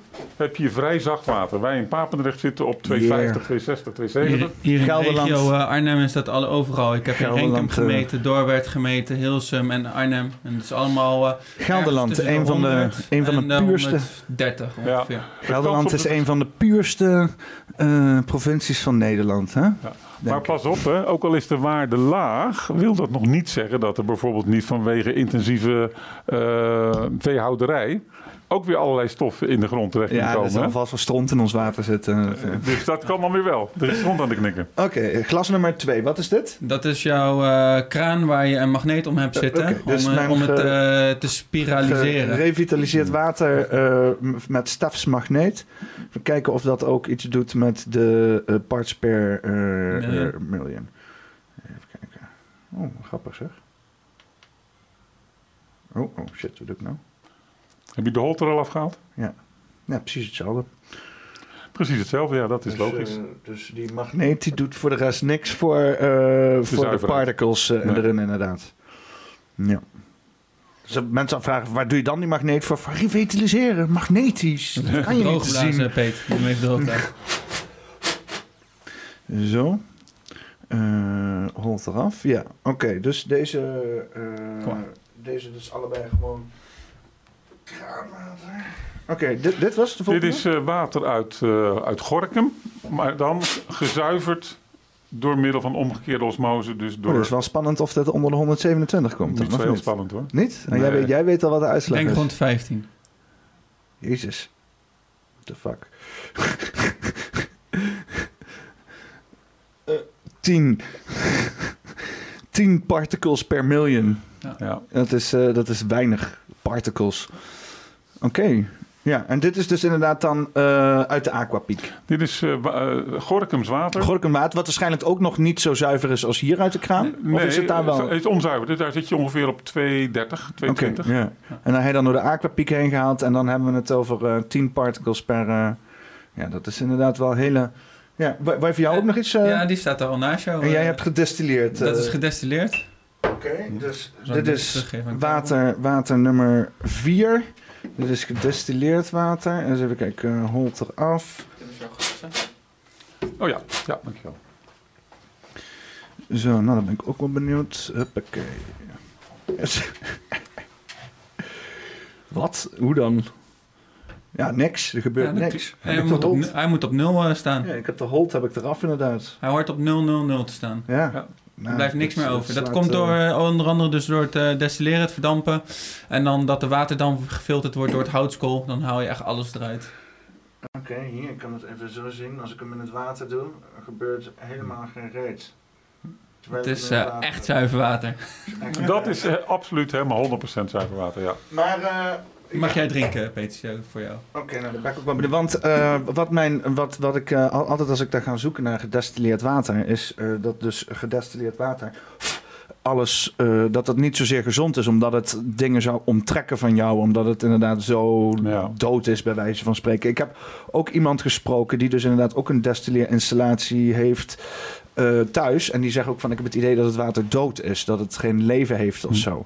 Is, dat, is, dat, is, is dat iets? Um, laat ik het zo zeggen. Um, de begrippen dood en uh, agressief, die vind ik allebei niet juist. In ieder geval als ik voor mijn eigen parochie mag spreken in de vorm van de, de, de aquapiek. Um, want iets wat zuiver is, is niet agressief. Iets wat zuiver is, is krachtig. Ja. Dus om dat als agressief te gaan benoemen, dan maak je het van iets wat positief is, maak je iets negatiefs. Dus dat klopt niet. Uh, maar wanneer je iets wat heel krachtig is, in aanraking brengt met iets wat heel zwak is, dan gaat wel iets wat heel zwak is het onderspit delven. Ja. En dan zegt diegene die heel zwak is, ja maar hij is agressief. Nee, jij bent gewoon niet sterk genoeg. Ja. Dus dat is al even een hele andere insteek dan te gaan zeggen dat zuiver agressief is. Dus daar ben ik het niet mee eens. Maar dan, dat, dat, dan zijn er dus mensen die zuiver water niet aan kunnen dan? Of zichzelf moeten wennen om zuiver water te drinken? Hoe moet ik dat nou, je moet want, want gedestilleerd water, is, is dat per se zuiver water? Ja, gedestilleerd is, is 100% Dat is gewoon zuiver, water. alleen, uh, ik vraag me wel af, die test heb ik niet direct gedaan, maar hoe zit het met het zuurstofgehalte? Mm. Bij een aquapiek is het zo dat je kunt dat bij wijze van spreken soms met bubbeltjes in de fles nog zien dat zowel het water, het zuivere water dan, op een fractie na, hè, want je zit niet op 0, maar je zit op 10. Maar je zit ten opzichte van 200, 300 wel bijna op 0. Mm -hmm. um, dus, uh, um, uh, wil ik zeggen. dus op een gegeven moment is door die membraan gaat het zuivere water en de zuurstof. En wanneer je uh, het water op een gegeven moment allemaal laat verhitten, dan weet ik niet precies wanneer komt die zuurstof er dan weer in terug. Dus ja. dat zou misschien niet voor stil van zijn om dat eens uit te zoeken. Ja, dat, hoe, hoe, weet ik zelf ook niet. Wat ik wel weet is inderdaad, dat is wat ik eerder al zei, dat op school, uh, op de middelbare en zelfs op de laboratoriumtechniek, dat het echt werd afgeraden om gedemineraliseerd water te drinken. Want dat zou uh, alle mineralen uit je lichaam onttrekken. Ja. Um, later, uh, dus toen ik jou tegenkwam, toen met de omgekeerde osmose en gedestilleerd, kwam ik heel veel tegenstrijdige berichten tegen. Precies. En Sven Hulleman die, die benoemt het ook van het onttrekt misschien inderdaad mineralen uit je lichaam. Alleen het zorgt er ook voor dat het mineralen weer beter door je lichaam kan transporteren. Omdat het water wil heel graag de mineralen uit je lichaam en dan verspreiden. Ja. Omdat het water gaat eigenlijk direct naar je bloed toe. En uh, er zijn nog anderen die ook uh, uitleggen dat je voornamelijk je mineralen uit je voeding moet halen. Dus Ja. als jij gewoon uh, gezond eet en je zorgt dat je goede groentes eet en niet veel geraffineerde suiker, dan, ja, dan Nou, haal je eh, daar je mineralen ja, voornamelijk uit. Ben ik helemaal met je eens. Ja, ik, ik drink al 41 jaar zuiver water. Ja. En ik ben nog eh, niks verloren, zeg maar. en, eh, ik heb nog geen, ge- geen breuk gehad of dat soort zaken. Ehm, waar het verhaal van de agressiviteit vandaan kom- komt, is wanneer je ehm, het zuivere water in contact gaat brengen met bijvoorbeeld koper. En er komt- ontstaat Ja. ergens een, le- een lek. Dan heeft dat water het gedaan. Nee, dan had je een andere eh, metaal moeten nemen en geen, kala, geen, geen, ehm, geen koper. Maar dus, dit, dit is eigenlijk iedere keer van als er iets fout gaat, mensen gaan naar hun eigen eh, voordeel uitleggen wat, hoe het zit. Vandaar ook dat wanneer je op het internet gaat zoeken op water, dan krijg je geloof ik 1 miljard hits of zo, weet ik Ja. het, mega hits. En die informatie is ongelooflijk verwarrend. De een zegt dit en de ander zegt dat. En wat moet je nou geloven? Vandaar dat ik jou dat stukje stuurde van Skepsis. Ja, mensen weten het niet meer. Ze zien door de bomen het bos niet meer. Nou, de enige manier, nou, nou, ja, nee, misschien niet de enige manier, maar wel denk ik de meest overtuigende manier, is ga zelf proeven. Ga zelf testen. Ga zelf meten. Nou, dan kom je er gewoon achter dat die verschillen mega groot zijn. Dat is voor mij, bij- mij begonnen met thee. Maar we kunnen het nu met het metertje. En we kunnen misschien ook wel even het nu Boodschappen visualiseren. zijn duurder. Oh, oh, oh, oh, oh, oh, oh. Ah, reclames. Eh ja, experimentje doen. Maar dan heb je nog even de. Nou, dan doen we even deze waters nu. Bijvoorbeeld, dus zuiver water. En we moeten wel iets hebben waar, waar, waar, waar het in zit. Dus deze of die. En spa. Ik heb hier nog een glas. Ja. Dus dit is zuiver water. Eh, Dit was gedestilleerd water van wat erin zat. Dus die is ook, Kijk eh, hoor, dit, hier doe ik dan eventjes wat, wat spaarwater in. En dan, wat mij betreft eh, pakken we dan Evian of zo, als derde. Maar, eh, heb jij nog een glas toevallig of wat leeg is? Eh, nee, geen glas. Op Of, of heb je grote dorst? dat je hem leeg maakt? Oh, ja. Kijk aan, Peter al. Heel goed. Ik heb altijd grote dorst. dus eigenlijk wel een biertje. Oh nee, dat is nog te vroeg voor, hè? Half Overigens, drie. dat is misschien wel aardig, niet over bier heb. Bier werd vroeger gemaakt op plaatsen waar de brouwerijen over zuiver water konden beschikken. Tegenwoordig Ja, wordt bij een bron inderdaad. Hè? Hertog Jan die zit op zo'n bron bijvoorbeeld. Waarom? eh. Dus, want hoe zuiverder het water is, hoe minder ze eraan hoeven te doen. Dus te meer kunnen ze eraan verdienen. ja. ja, Oh, Hertog Jan, oude kapitalist dat hij er rondloopt. Die wist wel, die denkt ik zit op een bron water, ik ga bier brouwen. Heineken bijvoorbeeld maakt gebruik van... Daar, dat vissen ze uit de sloot. Ja, inderdaad. Ja. Dat is Limburg slootwater. Maar dus Heineken eh, maakt gebruik van omgekeerde osmose. Limonade wordt... allemaal- Dus overal in de, in, de, in de industrie wordt gebruik gemaakt van omgekeerde osmose. Want je wil weten wat je maakt. Dus je moet een zuiver ingrediënt hebben. Dus jij wil, jij wil zeggen dat de eh, bierindustrie beter Ja. zorgt voor hun water dan de overheid dat doet voor ons? Ja, ja dat kan je zo zeggen, ja. Och, wat is bier toch slecht voor? Weet je, het lijkt wel alsof we terug zijn in de middeleeuwen. Dat we weer bier, bier moeten drinken om echt zuiver water te ervaren, inderdaad. Het is inderdaad... Ja, Maar dat was, was vroeger zo, hè? Dronken ze bier omdat water natuurlijk eh, niet echt eh, te drinken was overal. Is dat bij cola dan ook zo het geval? Dat Coca-Cola dat doet? Nou, het is heel simpel. Wanneer je een drank gaat maken, eh, überhaupt als jij een product wil gaan maken, dan wil je controle hebben over de ingrediënten. Als jij het leidingwater gaat gebruiken waarvan je maar moet afwachten wat erin zit, of wel of niet, en is het altijd hetzelfde, heb je geen basis. Dus je moet eerst zorgen, en dat kun je dus met op grote schaal, dat red je dan helaas niet meer met gedestilleerd. Dan ga je op grote schaal, ga je dus door middel van omgekeerde osmose, ga je grote hoeveelheden water zuiveren. Dan heb je een ingrediënt. Ik heb mezelf laten vertellen dat bijvoorbeeld Starbucks, die wil net als McDonald's met zijn hamburgers over heel de wereld één kwaliteit verkopen van zijn koffie. Ja, dan moet je dus wel eerst terug naar water in zijn meest pure vorm. En daarna ga je er koffie van maken. Wat je dan toevoegt, oké, dat is een bepaalde receptuur. Maar dus de logica om zuiver water te gebruiken is er aan alle kanten. En dan in dat verband misschien ook wel even interessant om te vertellen. Ik sta elke zaterdag sta ik voor de poort bij Gemoers in Dordrecht om te protesteren tegen de lozingen van PFAS. Oh. Elke, wacht even.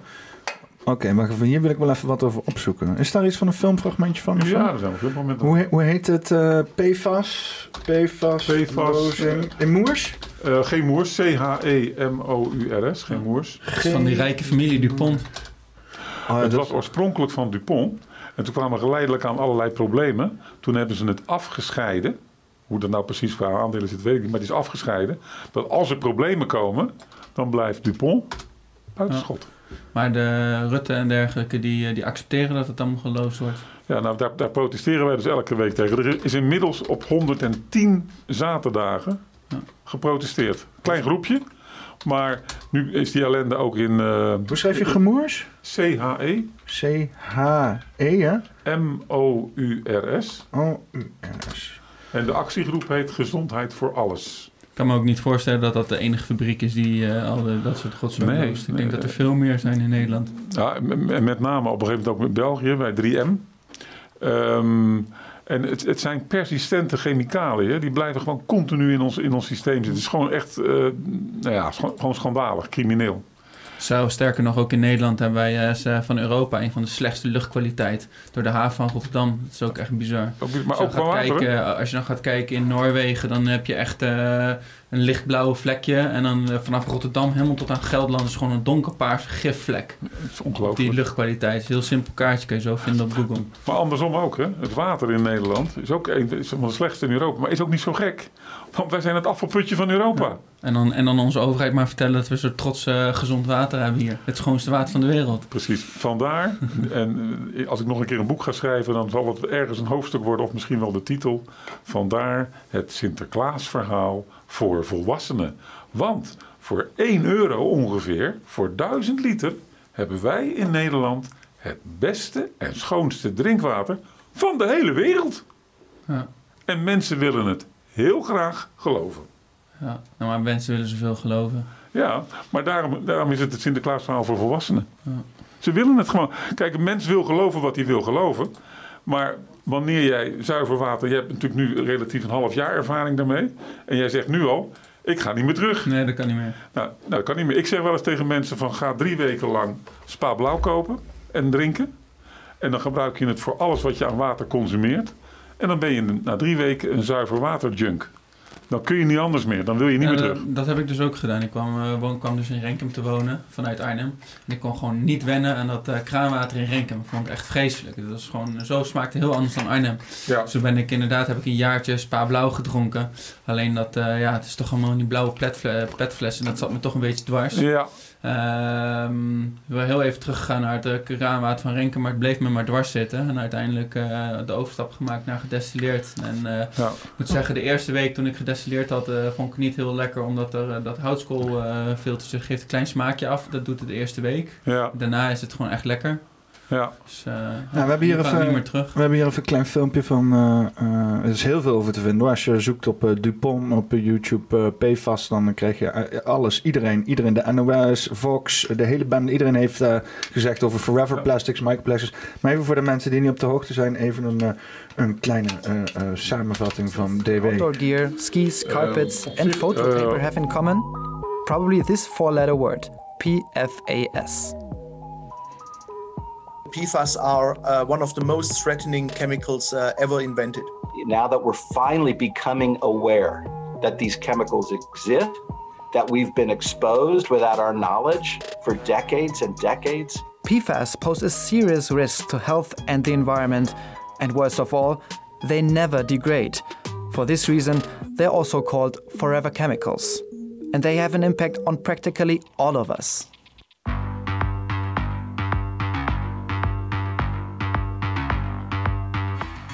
Per and polyfluoroalkyl substances, or PFAS, is an umbrella term for over 4,000 different chemicals. They do a brilliant job of repelling water, grease, and dirt, superior to any other substance, which is why nearly every branch of industry uses them. We find them in everything from non-stick cookware, artificial leather, furniture, fire retardants, cleaning liquids, electronics, makeup, cars, pesticides, soils, drinking water, and our food. They are literally everywhere. They're being found in soils all over the planet, uh, in living things all over the planet, in the blood of animals, uh, including polar bears, even in Arctic ice cap, and in the blood uh, of, of humans all over the planet, including babies that are being born. This is Robert Billett. PFAS became the story of his life, but more on that later. PFAS enter the soils and water sources via landfill discharge, emissions from industrial facilities, commercial wastewater, or simply by washing our rain jacket. Most wastewater treatment plants can't filter them. This map shows more than 2,000 contaminated sites in the US, polluting the drinking water of an estimated 200 million people. Studies showed the presence of PFAS in almost all breast milk samples taken from women in India, Indonesia, and the Philippines. So, does that mean I myself am affected too? I had my blood checked to find out. Not an easy undertaking, only a few specialist laboratories can do PFAS analyses. The main uh, problem of this substance is that um, the regularly is the exposure not very high. We have no high acute exposure, but the substances are very persistent, so it can accumulate in the in the body, and that is the main uh, problem. That the, at the end they may um, accumulate in a dose which might be then a problematic uh, uh, concentration. This is Professor Thomas Göhn from the Institute of Occupational, Social and Environmental Medicine in Erlangen, Germany. High concentrations can lead to increased liver weight and even cause cancer. Kidneys are at risk too. PFAS can also affect sperm quality, while the birth weight of newborns can likewise be lowered. How the substances actually work in the body is unclear. According to one hypothesis, they restructure cell barriers.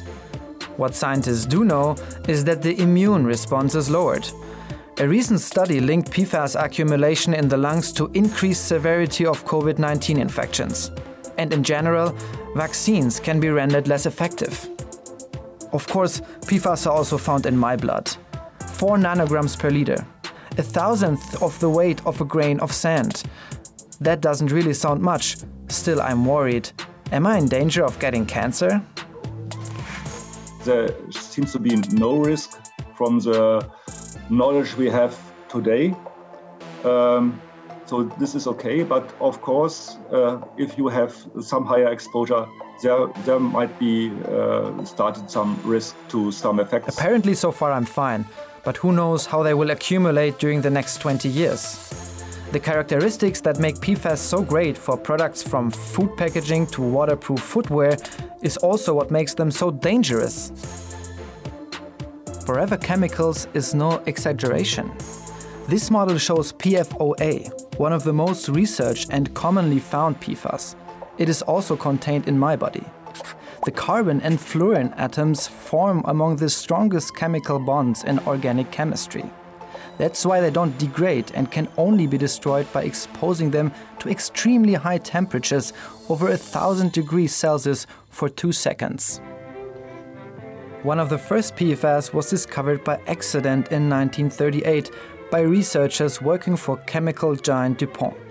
What made it special was its corrosion resistance, which is why it was used for valves in the first nuclear bomb.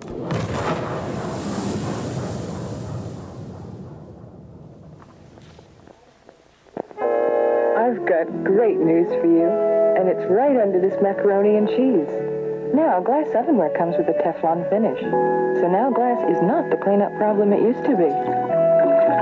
After the Second World War, PFAS found a more everyday use in the kitchen. It became famous in the coating for non-stick pans under the brand name Teflon. Right? And it was soon being used everywhere. A success story. Until a farmer in the US noticed that something was wrong with his cattle. You could see their teeth turning black. You could see them wasting away and dropping dead. Robert Billard represented the farmer in a 20 year long legal battle against the multinational. Was the wildlife in the area, the deer, the fish, the birds. And he thought that he himself and his family was getting sick. And he was convinced he knew what was happening. He could see white foaming water coming out of a landfill next to his property. It is to date probably the biggest legal case in history concerning PFAS contamination and even inspired the movie Dark Waters. How many did you lose? 190. 190 cows. You tell me nothing's wrong here. Subsequent investigations revealed that thousands of people in Parkersburg and along the entire Ohio River were contaminated. Between 1951 and 2003, almost 800 tons of PFOA, that special type of forever chemical that also was found in my blood, were discharged by DuPont. Documents show the company has known for decades Zo. that these substances are highly toxic. Ja, we zien hier dus inderdaad eh, een item van eh, DW, Deutsche Welle. Eh, maar er zijn heel veel verschillende items te vinden. Ook de documentaire, de film waar ze net over hadden, Blackwater. Ja, dit is natuurlijk iets wat in Amerika is gebeurd. En dan heel vaak hebben we zoiets van, ah ja, dat is allemaal niet relevant voor ons. Maar dit is dus het bedrijf Dupont, die dus inderdaad de materiaal van Tefal heeft gemaakt. Eh, en die Tefal-pannen, dat is bijvoorbeeld zoiets uh, waar dus inderdaad die PFAS van loskomt. Los van alle petflessen, van alle plastic die gebruikt wordt.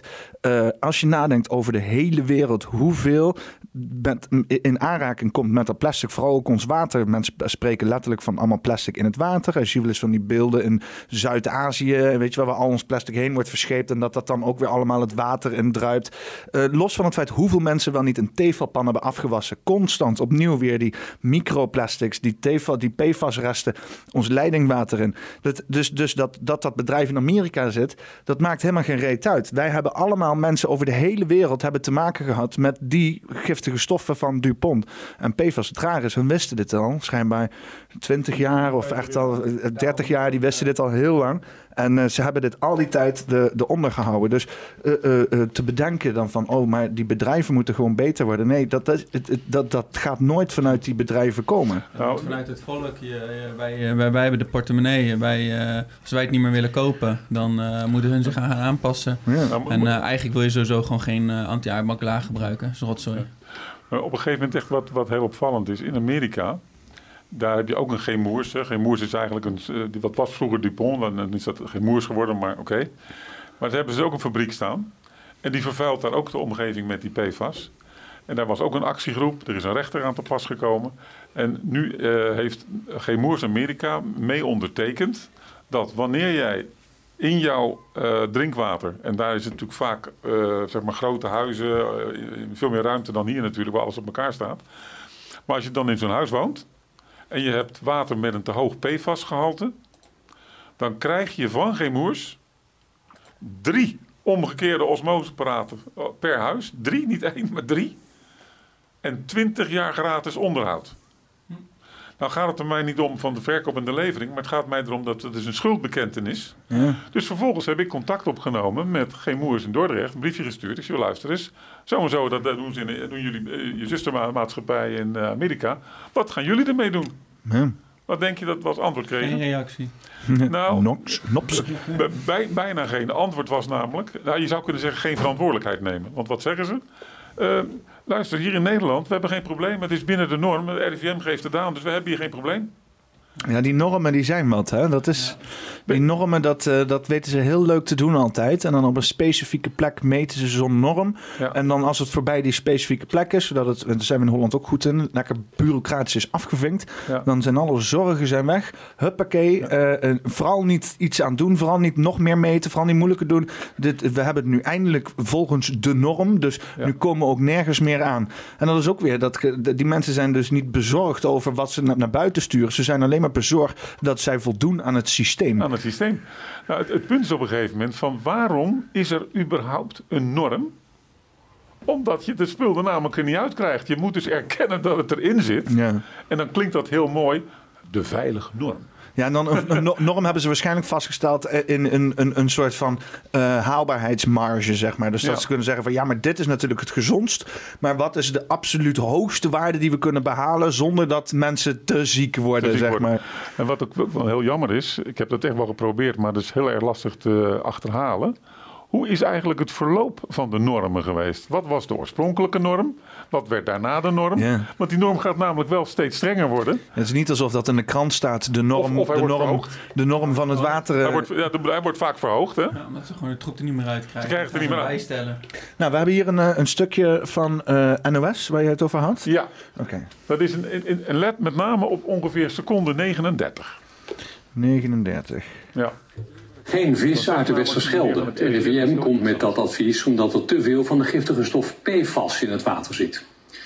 In Zeeland is al lange tijd onrust over lozingen van de kankerverwekkende stof door chemieconcern 3M bij Antwerpen. De waarschuwing is vooral bedoeld voor hobbyvissers die hun vangst meenemen naar huis om op te eten. Want beroepsvissers zijn daar nauwelijks. We hebben berekend hoeveel je van die producten kunt eten. In termen van grammen, maar ook als porties. En dan zie je wel dat dat heel erg weinig is. Maar we hebben daarin niet meegenomen dat je door het gewone uh, levensmiddelenpakket wat je in de winkel koopt, en het drinkwater ook al blootgesteld wordt aan PFAS. En om die reden zeggen we eigenlijk, eet het maar liever niet. Het advies sluit aan bij de een eerdere oproep van de GGD Zeeland om zo min mogelijk vis uit de Westerschelde te eten. Ja, want hij geeft dus eigenlijk door, iemand van het RIVM, even tussen neus en lippen door, van lu- luister, we consumeren al zoveel microplastics via ons eh, drinkwater. Waar maken we ons in godsnaam zorgen over? En- dat is een en- beetje zo de toon Ja, die hij zet, hè? En daar zit ook nog een beetje PFAS bij. Ja. En, is- en nog een kleine sprankeltje, een sprankeltje PFAS. Maar wat op een gegeven moment ook daarbij belangrijk is om te realiseren. Ik woon dus in Papendrecht. En onze drinkwaterfabriek, waar wij drinkwater van krijgen, staat in Nieuw-Lekkerland. Nieuw Lekkerland. Nieuw-Lekkerland, ja. Oh. en Nieuw-Lekkerland, dat ligt eh, eh, zeg maar eh, stroomafwaarts vanaf de fabriek. Nou, op een gegeven moment waren er, en toen wij zeiden van ja, maar deze apparatuur, die omgekeerde osmose, die haalt dus ook die PFAS-stoffen uit het water. Dat Ja. hebben we, eh, wilden we laten nee, dat hebben we gesteld op, op basis van wat er in Amerika werd verteld en wat er van bekend is. Nou, scept- eh, sceptische mensen, ja, ja, maar we, we willen een bewijs hier en dit en dat. Nou ja, oké. Toen zijn we gaan onderzoeken van waar kun je dat in Nederland laten onderzoeken. Toen kwamen we terecht bij professor Jacob de Boer van de eh, Vrije Universiteit Amsterdam, van het Chemisch Toxicologisch Laboratorium. En toen hebben we tegen die man gezegd van, kun u dan het water onderzoeken uit drie plaatsen, uit Sliedrecht, uit Papendrecht en uit Dordrecht, waar mensen zowel regulier leidingwater hebben. Moest, moest dat een, een dorp zijn met recht in de naam? Of, eh? Ja, die heet allemaal, dat zijn allemaal, allemaal is een vereiste. We moeten minstens een dorp hebben met recht in de naam. Ja, allemaal drechtsteden zijn dat. maar die zitten dus allemaal in, in, de, in de buurt van die fabriek van Geen Moers, Ah, ja. En ehm, dus totaal zes monsters van drie adressen. Regulier leidingwater en gezuiverd leidingwater. Mhm. Wat, op, dus dat, dat onderzoek heeft plaatsgevonden. Wat wij ons niet realiseerden was dat dat in dat geval van drie verschillende drinkwaterbedrijven komt. En dus ook van drie verschillende bronnen. Want Dordrecht krijgt zijn water uit de Biesbos voornamelijk. Sliedrecht krijgt zijn water uit Lexmond, dat is grondwater. En Papendrecht krijgt zijn water uit de- met name rivierwater en grondwater in Nieuw-Lekkerland. Mhm. Dus die test wordt gedaan en wat blijkt? De Aquapiek die haalt gewoon die PFAS eruit. Nou, hartstikke mooi. Maar toen kregen we als bonus de verschillen tussen wat er in het water zat van Dordrecht, Sliedrecht en Papendrecht. En wat blijkt? Papendrecht heeft verreweg het hoogst. Want wij zitten stroomafwaarts. Ja. Sliedrecht, zijn bron in de Biesbos, is stroomopwaarts vanaf Geemoers. Had een beetje minder, of, veel- of duidelijk minder dan wij. En nog minder had Sliedrecht, want die krijgt zijn water uit diep grondwater in Lexmond. Het heeft helemaal niks met... eh, ja. Dan doet, doet de grond ook PFAS eruit filteren, zeg maar? Ehm, nou, die, PFAS is, is een persistente stof, dus die blijft in deze gewoon bestaan. Ja, want het zit nu ook overal in de grond en zo. Daarom mogen ze ook op sommige plekken niet, graven bouwen, en ja, zo. En dan, want, maar dus de regen die neerdaalt kan door die PFAS gevulde grond nemen. En dan worden onze bronnen, waar ge- water uit oppompen, ook, ook, eh, vervuild. Ja, maar dat, dat is sowieso een probleem. Zeg maar het grondwater waar we mee te maken hebben. Ehm, al die rommel die we hebben, eh, dus eh, kunstmest, heel, alles zijpelt uiteindelijk door en komt in je grondwater terecht. Dus de problemen zullen de komende jaren niet kleiner worden. Dat hoor je nu al regelmatig, dat die bron moet gesloten worden en die kunnen ze niet meer gebruiken. meen je. Dus die problemen worden helaas steeds groter. Grondwaterbronnen worden gewoon gesloten? Ja, die worden gesloten. Eh, Vitens bijvoorbeeld, omdat het dan, te, ja, dan is het te ver, te ver ver- verontreinigd, kunnen ze het niet meer gebruiken. Jezus. Ja, dat gaat echt niet goed. Maar op een gegeven moment die fabriek, eh, die dus in Nieuw-Lekkerland, die drinkwaterfabriek, die is dus gesloten. Ja. Want de, de, de zuiveringstechnieken die daar gebruikt werden, waren niet in staat om de PFAS uit het water te halen. Ze zijn nu een nieuwe fabriek aan het bouwen. Drie keer raden wat voor een techniek ze daar nu gaan gebruiken. Omgekeerde osmose. Hoe raad je het? Heb je verteld in de uitzending. Hoe, hoe, hoe komt het toch dat dus inderdaad dit soort overheidsbedrijven met zo'n beetje alle middelen tot hun beschikking, met, eh, eh, eh, voor een overheid die een miljard euro aan belastinggeld per dag binnenhaalt, niet in staat is om dat te doen wat jij al nou tien jaar aan het doen bent? 40 jaar. Ja, Ik denk nou, dat het ja. een kwestie is van eh, willen voor een plaats kunnen. Ja, weet je, wat ik ervaren heb, is dat zelfs Ja. eh, er zit een soort vastgeroestheid in. Je kan het op twee manieren benaderen. Je kan zeggen, ze willen ons gewoon niet eh, dat we schoon water hebben. Nou, dat is een stelling. Ze willen ons dood hebben, mensen. God, onder dat- Georgia Guidestones. Nee, is- maar goed, hè, dat, dat, dat is... Dat, dus we hebben een gast hier. Hè? Laten we even dimmen, sorry. maar dat is een. eh, dat, sommige mensen denken er zo over. Wat ik zelf ervaren heb, is dat eh, ondernemers die steken hun nek uit. Ambtenaren die kiezen ervoor om altijd de veilige weg te kiezen. En de veilige weg is de weg die er altijd is geweest. Dus waarom zouden we dat gaan veranderen? Ze, Eh, hebben, ze hebben niet genoeg klachten op de bus. Eigenlijk moet iedereen gewoon massaal inderdaad hun gemeente gaan schrijven en zeggen van luister, ik heb net zo'n kutapparaatje gekocht en ik weet niet wat voor getal hierop verschijnt, maar het is groot en eh, ik voel me levensbedreigd. En als ze dat keer eh, duizend binnenkrijgen, dan moeten ze wel, dan moeten ze, als je dan, dan, moet, dan moet er iets gebeuren. Nou, ik, ik, ik heb de hoop, zeg maar. Dus ik, ik woon in Papendrecht en ik vertel dit verhaal natuurlijk in Papendrecht al heel erg lang. Dus er zijn in, in Papendrecht ook inmiddels wel aardig wat mensen die zo'n apparaat hebben. Dan heb ik het niet over 10 of 20. Maar ik denk dat inmiddels wel, nou, ik weet niet precies, maar 100, 200 mensen denk ik hebben het wel een, hoeveel eh, heb je er nou in totaal verkocht ongeveer? nou, eh, zeg maar, ik heb natuurlijk. eh Aquapiek bestaat sinds eh, 2018. Dus dan ga je ongeveer richting 1000, zeg maar. Maar ik ben natuurlijk al die jaren al aan het promoten. En toen ik zelf nog geen apparatuur had, heb ik apparatuur van anderen eh, ook natuurlijk gepromoot. Deze ook gewoon echt Dus- zuiverwater.nl. Dus ik, ik, ik denk dat er in Nederland, eh, naar mijn inschatting. 2.000, 3.000? Nee, nee, wel wat meer. Ik denk dat er, want er zijn wat verschillende bedrijven die daarmee bezig zijn. Dus ik denk dat het reëel is om te zeggen dat eh, tussen de 10 en 15.000 mensen. Dat is mijn inschatting. Kan ernaast zitten, maar die hebben omgekeerde osmose. Die, Die, weten waar met een aquapiek eh, thuis Ja. staan. En het punt is, hè, stel nou dat jij een aquapieker in de flat hebt. Ja. En je laat dat vallen. Hè? Peter? Wat heb jij nou? We hebben toch hartstikke goed water hier, man. Heb jij een aquapiek? Dat soort reacties gaan we krijgen. Nou, ik moet je zeggen dat niemand in deze flat denkt dat we hier goed water hebben. Is dat zo? ja, iedereen, iedereen die heeft die wel, want het is, ik weet niet. Alles is hier, alles is hier oud en, en, en krakkemikkig. Dus. Nou, misschien wordt dit dan de eerste flat. Want kijk, het verhaal is zo moeilijk over te brengen. De indoctrinatie is zo gigantisch. Ik heb twee broers en een zus. Ik ben de jongste van het spul. Ik heb twee broers van 19 jaar ouder. Ik heb een zus van 4,5 jaar ouder. Op een gegeven moment ontdek ik dus in 1981, hè, dus toen was ik vijf jaar bij die, bij die zaak in dienst, ontdek ik omgekeerde osmose. Hmm. Ik ga dat uiteraard aan mijn familie vertellen, toch? Ja. Het duurde zes, zeven jaar voordat mijn ene oudste broer omging. En die zei, oké, nou, laten heeft het uiteraard nog steeds. Net als dat jij eh, ook niet meer van je gedestilleerde water afgaat. Dus die had het. Vervolgens duurde het tot ongeveer drie, vier jaar geleden... tot mijn oudste broer eindelijk tot het besef kwam... met name, dat was die man in Noorwegen met dat metertje... En die heeft nu in zijn, in zijn eh, camper heeft hij ook een aquapiek zitten. En dan moet je je voorstellen, het is natuurlijk het oude verhaal. Waar hij ooit, het is zo'n broer, hè, pas op, ben heel blij met hem. Maar heel nuchter, hoezo, is dat dan nodig? En nou staat hij achterover geleund, zo'n beetje. Bij zijn camper. En dan ziet hij al die mensen met die flessen sjouwen. En dan staat hij, dat heb ik niet nodig. Want hij heeft gewoon zuiver water uit zijn camper. Aquapiek, Ja, nou, het is op een gegeven moment. Nou, en een jaar geleden ging mijn zus en zwager om. Met andere woorden, in mijn directe omgeving duurde het al 40 jaar. Is wel, is wel een mooi verhaal, want eh, eh, eh, heel veel mensen hebben met de familie in een clinch gelegen met deze hele pandemie, met wel Ja. of niet vaccineren, of in Ja. ieder geval hun visie op medicatie. En heel veel mensen verwachten dus inderdaad dat hun familie of dingen eh, eh, omgaan in één keer. Ze zeggen, ja. word wakker.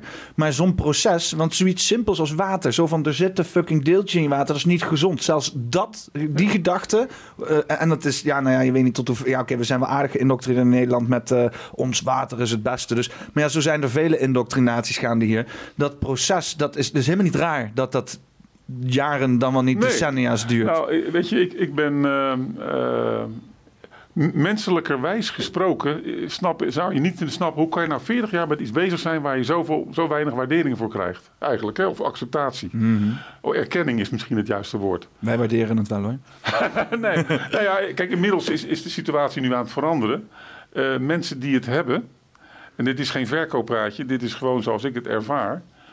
Mensen zijn niet gewoon tevreden of eh, blij, ik zou zeggen, vraag maar aan Silvan hoe blij die is met zijn, met zijn gedestilleerde water. Silvan, hoe blij ben jij met je Precies. gedestilleerde Ik ben heel water? blij met mijn gedestilleerde water, want eh, kraanwater is gewoon niet meer te doen. Het is ook alles waar je over praat. Dit, is, ja, het is, dit, Maar- dit heeft letterlijk dit gemanifesteerd. Zijn Ja. fanschap voor water, zeg maar. Dus. En ik merk ook wel in mijn omgeving dat mensen wel een beetje vreemd erop reageren. Ja, maar eh, gedestilleerd is toch ongezond voor? Ja, had ik dus ook altijd op school Ja. geleerd. Dus dat heb je die indoctrinatie Ja, maar, eh, ja, maar jij, jij komt ook vaak met dit verhaal bovenop het feit dat ons geld niks waard is. Dat al onze eh, voedingsproducten allemaal één grote crap zijn. En dan kom je is ook nog met water, weet je. Mensen, Unilever is ook gewoon één grote crap. Ja.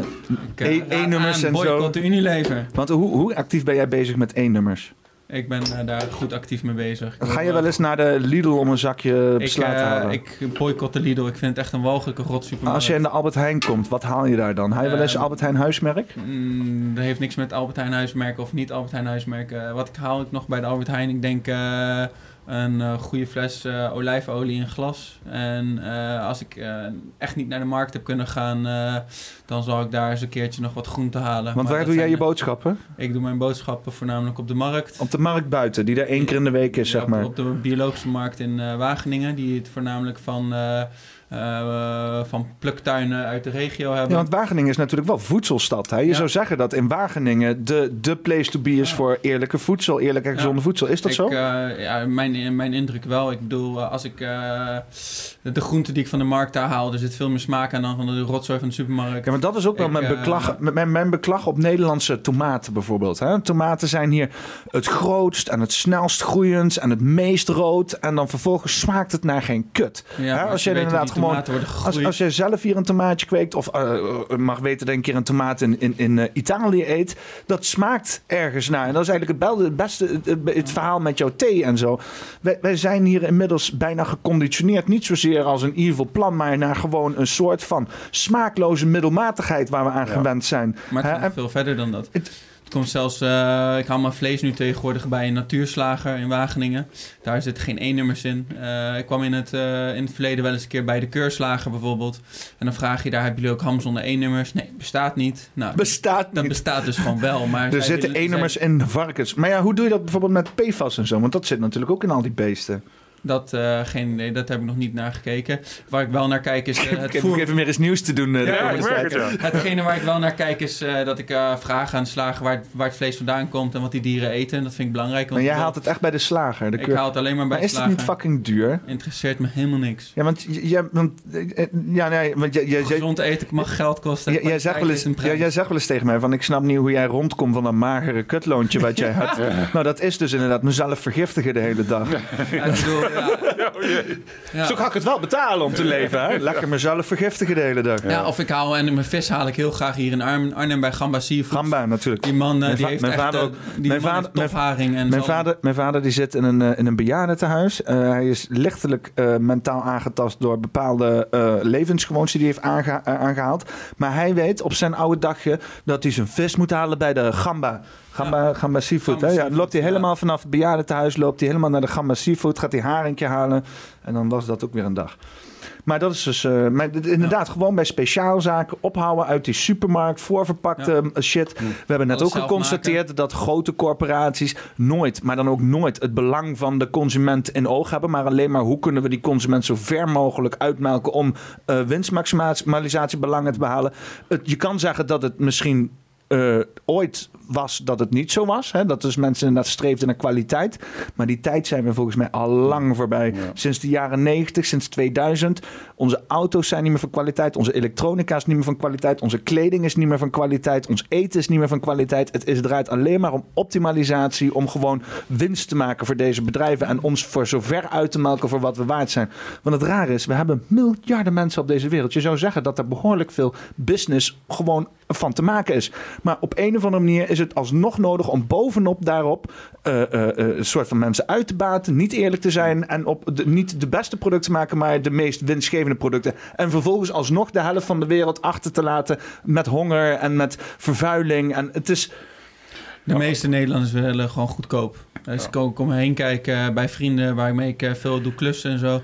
Die, eh, die verklaren me voor gek dat ik brood haal op de markt voor 5 euro. Waar helemaal geen rotzooi meer in zit. Goed hoogwaardig zuurdesembrood. Uh, Ja, maar mensen hun moeten willen- ook. Hun willen gewoon die simpele boterhammen, brood van de supermarkt. Waar allemaal, eh, wat gewoon plastic bijna is. eh, Ja, maar het, het is jammer, want het is niet dat ik niet wil dat ik gezond leef. Ik wil heel graag gezond leven. Het voelt waarschijnlijk ook beter om dat te eten. Ik ga ook dus naar de markt en dan haal ik kaas bijvoorbeeld. mee, kaas. zeggen. Ja, nee, ik vind dat ook. Het is ook Eh, eh, maar eh, eh, eh, ehm, eh, ik wil ook niet dat mijn geld draait om constant het cumuleren van geld. Snap je? Ik wil niet de hele tijd eh, hoeven bezig te zijn met van, oh, hoeveel geld moet ik hebben, hoeveel, weet je wel. Dus ik, ja, ik maak wel eens goedkope keuzes onder het mom van, nou weet je wel.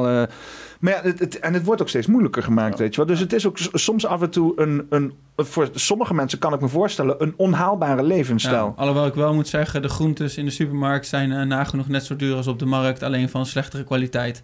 Dus alleen Lidl, bij... Lidl zegt dat ze de beste groentes hebben van. eh, Ach, joh. die hebben een echte, een, een echte keurmerk, hè? Ja, maar als je dan bijvoorbeeld Of, gaat kijken- officieel keurmerk hebben ze dan. Nee, ja, is gecertificeerd door dezelfde Als je bedrijven die eraan meedoen. naar de geraspte kaas van de Lidl en de geraspte kaas van de Albert Heijn eh, huismerk, dan zie je dat er bij Lidl veel meer rotzooi in die geraspte kaas. Dus Lidl doet bij, de, bij, hoop, bij een hoop eh, voorverpakte producten veel meer E-nummers dan andere supermarkten. Dus ze zijn niet voor niets goedkoop. Ja. Wa- Want hoe zit het bij jou, Karel? Ben jij ook met voeding ook daar nog b- mee bezig, zeg maar? Eh, nou, ik heb het geluk dat mijn vrouw elke avond gewoon normaal kookt. dus ik eet relatief is zo'n veel bij- vrouw daarmee bezig dan? Ja, mijn vrouw is daarmee bezig en ik geniet daarvan mee. Oh, ja. Eh, Dus, Goed eh, dus ik krijg gewoon eh, ja, dagelijks een normale maaltijd. Ik zit zelden of nooit bij een McDonald's bijvoorbeeld. Daar, eh, zie ik helemaal niet zitten. Eh, hoeft, hoeft gelukkig ook Maar niet. Wat is jouw guilty pleasure, zeg maar? Waar je, denkt, waar, je van weet van, dit is slecht voor me. Oh, maar eh, dan je- mijn, mijn guilty pleasure is eh, simpelweg iets als drop bijvoorbeeld. Oh ja, gewoon lekker snoepen. Je bent wel een snoepkont, Ik zeg ben wel maar. een snoepkont. ja, Ik heb wel een zoete, zoete smaak. Ja, want dat doe jij ook wel. Jij bent ook wel een snoepkont. Nee, ik snoep juist niet. Ik niet helemaal niet, want Nee, ik heb jou wel eens zien snoepen Ik of zo. snoep nagenoeg niet. Als ik wil snoepen, dan eh, via Claudia eh, een leuk receptje geleerd. Die heb ik een beetje gefine-tuned. En eh, dan maak ik zelf eigen chocolademousse. Van eh, dadels met eh, dus de avocado, banaan, Ja, kijk, dat is, dat is super gezond. Ja, dat is wel erg goed, hè? Maar geloof me, Daar leg ik het bij af. Ja, mijn vriendin is ook wel inderdaad zo iemand die, eh, eh, die echt helemaal zelf gewoon een of andere snack gaat maken. Met inderdaad gedroogd fruit en weet ik veel wat en zo. Ja. Maar het, ja, nou, ja. nou, ik ben helemaal geen snoepkont. Dan wil eh. je geen alm of chocolademousse meer, geloof me. Oké. Die, die laat je echt links liggen in de supermarkt. Ik ga hem een keer Ehm, voor je maken. Even kijken, ik zou een paar dingen wil ik nog even met jullie eh, Ja? graag delen. Kom maar op. Ehm, wat wel heel aardig is, wat we ons niet realiseerden in Nederland met ons leidingwater, dat dat ook op heel veel plaatsen in de wereld heel anders is. Want als je een hele grote, eh, groot land hebt met enorme afstanden, dan ga je echt niet allemaal waterleidingen neerleggen. Dan ga je gewoon overal putten slaan. Dus in veel landen zijn mensen zich veel bewuster van water, omdat ze gewoon daar letterlijk zelf voor moeten zorgen. Ja, Dus maar ze dat slaan. regionaal zijn ze daarmee bezig. mee bezig. Of zelfs eh, bij wijze van spreken in je eigen tuin. Hè? Ja. Er heeft een maat van mij in eh, Spanje, die is geëmigreerd daarnaar. Die heeft nu een mango-plantage gekocht. Dus die heeft zijn huis hier in Arnhem verkocht. Die is eh, samen met zijn vriendin en eh, zijn kinderen is die naar eh, Spanje gegaan. Mango-plantage gekocht en dan moest inderdaad een waterput slaan. Moet je een waterpunt staan. Maar goed, op een gegeven moment, als we dan kijken van hoe zat het dan ook alweer in Nederland. En dan gaan we eventjes voor het gemak 170 jaar terug. Dan zit je rond 1850. En eh, dan is er op een gegeven moment een meneer Van Lennep en mevrouw Van Lennep, die wonen in Amsterdam. En die hebben daar te maken met grachtenwater, waar iedereen in poept en piest. En, eh, Nee. maar zij bezitten een vakantiehuisje, kon schijnbaar in die tijd ook al, eh, ergens in de buurt bij bij Haarlem, in de Duinen. Ah. Oké. Op een gegeven moment zegt mevrouw van Lennep tegen haar man van... joh, hier hebben we eigenlijk best wel veel wa- beter water. Dus ik neem aan dat het op een bepaalde manier dan al duinwater was. Dat ze daar zuiverden. In ieder geval, eh, man lief, kan jij niet regelen dat we dat ook in Amsterdam hebben? Nou ja, zoals een goed echtgenoot betaamt, hè, zorg je er dan voor dat je vrouw tevreden is. Dus wat heeft de man gedaan? De allereerste waterleiding aangelegd van die Haarlemse duinen naar Amsterdam. Ah. Als je nou met je rondvaartbootje, ja, wij in Rotterdam zeggen we Speedo, maar in Amsterdam heet het natuurlijk anders, zo'n rondvaartboot. En dan kijk je. Speedo noem je dat? Ja, wij in Rotterdam. Na- na- naar, naar, naar de zwembroek vernoemd, zeg maar. ja, de Speedo, dat is bij ons de. de, De watertaxi die zo snel gaat? Nee, nee, nee, nog voor die tijd. Zeg maar echt die grote die dan naar de havens gingen zo. Hè? Ja, die watertaxi, dat is leuk. Dat is scheuren. Maar goed, dat terzijde. Maar eh, dus op een gegeven moment als je dan eh, met zo'n eh, rondvaartboot door de grachten gaat... en je ziet daar op de muren, dan kan het zomaar zijn... dat je een bord, bordje ziet staan duinwater. Ah. Dus dat gaat zo ver terug. Oké, hij ging eh, water verkopen per emmer voor 1 cent. Als je dat zou gaan omrekenen 1 cent per eh, per emmer. dat was een, me- een, een megaprijs. Niks kost 1 cent. vandaag. Ja, maar toen wel. Ze sterker nog, ze, ze nemen nauwelijks aan 1 cent. Ja, Ga weg mee 1 cent. Maar je had een hele emmer met zuiver water. En dat werd natuurlijk een groot succes. Want ook toen waren mensen natuurlijk donders goed bewust. 1 gulden cent ook nog eens een keer. Hè? Ja, dat zal wel Vroeger kocht je ook een huis, eh, gra- grachtenpand eh, voor 8000 gulden. Besef de inflatie, mensen. Emmertje water, 1 gulden cent. Ik zeg, maar goed, eh, dus dat was de allereerste waterleiding. En waarom hadden ze die nou? Omdat het water dan dus bacteriologisch veilig was. Ja. Daar waren die mensen blij mee. Daar is er nu muziek van. Oké. Vervolgens gaan die waterleidingen zich in Nederland steeds verder eh, uitbreiden. Hoe meer huizen, hoe interessanter het wordt om al die leidingen te- neer te leggen. Ehm, en dan moet het natuurlijk weer bacteriologisch veilig zijn. Dus wat gaan we doen? We gaan chloor toevoegen. Ja. Dat hebben we heel veel jaren gedaan. Tot we erachter kwamen. hmm, chloor is toch niet zo heel gezond voor de mens. Nou, eh, eh, dat zeg je nou wel. Maar ken jij Magic Miracle Solution? Nee, nee, dat zeggen we niet. Dat is een of andere professor. En die is dus inderdaad met een soort van chloorachtige oplossing. Volgens mij chloroxide of, of chloor, chloor. Nou, maakt niet uit. Het is, eh, eh, hij noemde het MMS. Het is in principe chloor. En hij zegt, door dat een soort van microdosen... door dat eh, in kleine hoeveelheid tot je te nemen... dan zuiver je je lichaam, zeg maar. En ik heb hier Stef gehad, die ook met dat water bezig is. En hij zegt ook dat het hele idee dat chloor heel slecht voor je is... is ook enigszins overrated, zeg maar. Ja, Zelfs in ja. spa zit chloor. Kijk maar op de verpakking daar van de spaafles. Er staat CL op. Maar ja, ja, maar inderdaad. Maar het is ja, inderdaad. Ja, want hij zegt van het... Spa, het, het, het, oh, de Spa Blauw. Daar, staat CL op. Er zit chloor in. Eh, CL, inderdaad. Vijf stuks. Vijf stuks chloor. Dus maar, maar dat is wel grappig, want... eh, eh, eh, eh, eh, eh, eh, Maar alles heeft een toxische waarde natuurlijk. Ja, nee, het idee is dat het juist toxische waarde heeft... en dat het inderdaad je lichaam reinigt van zware metalen en iets dergelijks. Dat, dat was zeg Dat- maar het dat idee volgens mij. Maar ja, eh, dit is geen medisch advies. Dit is slechts een gerucht. Nee, maar goed.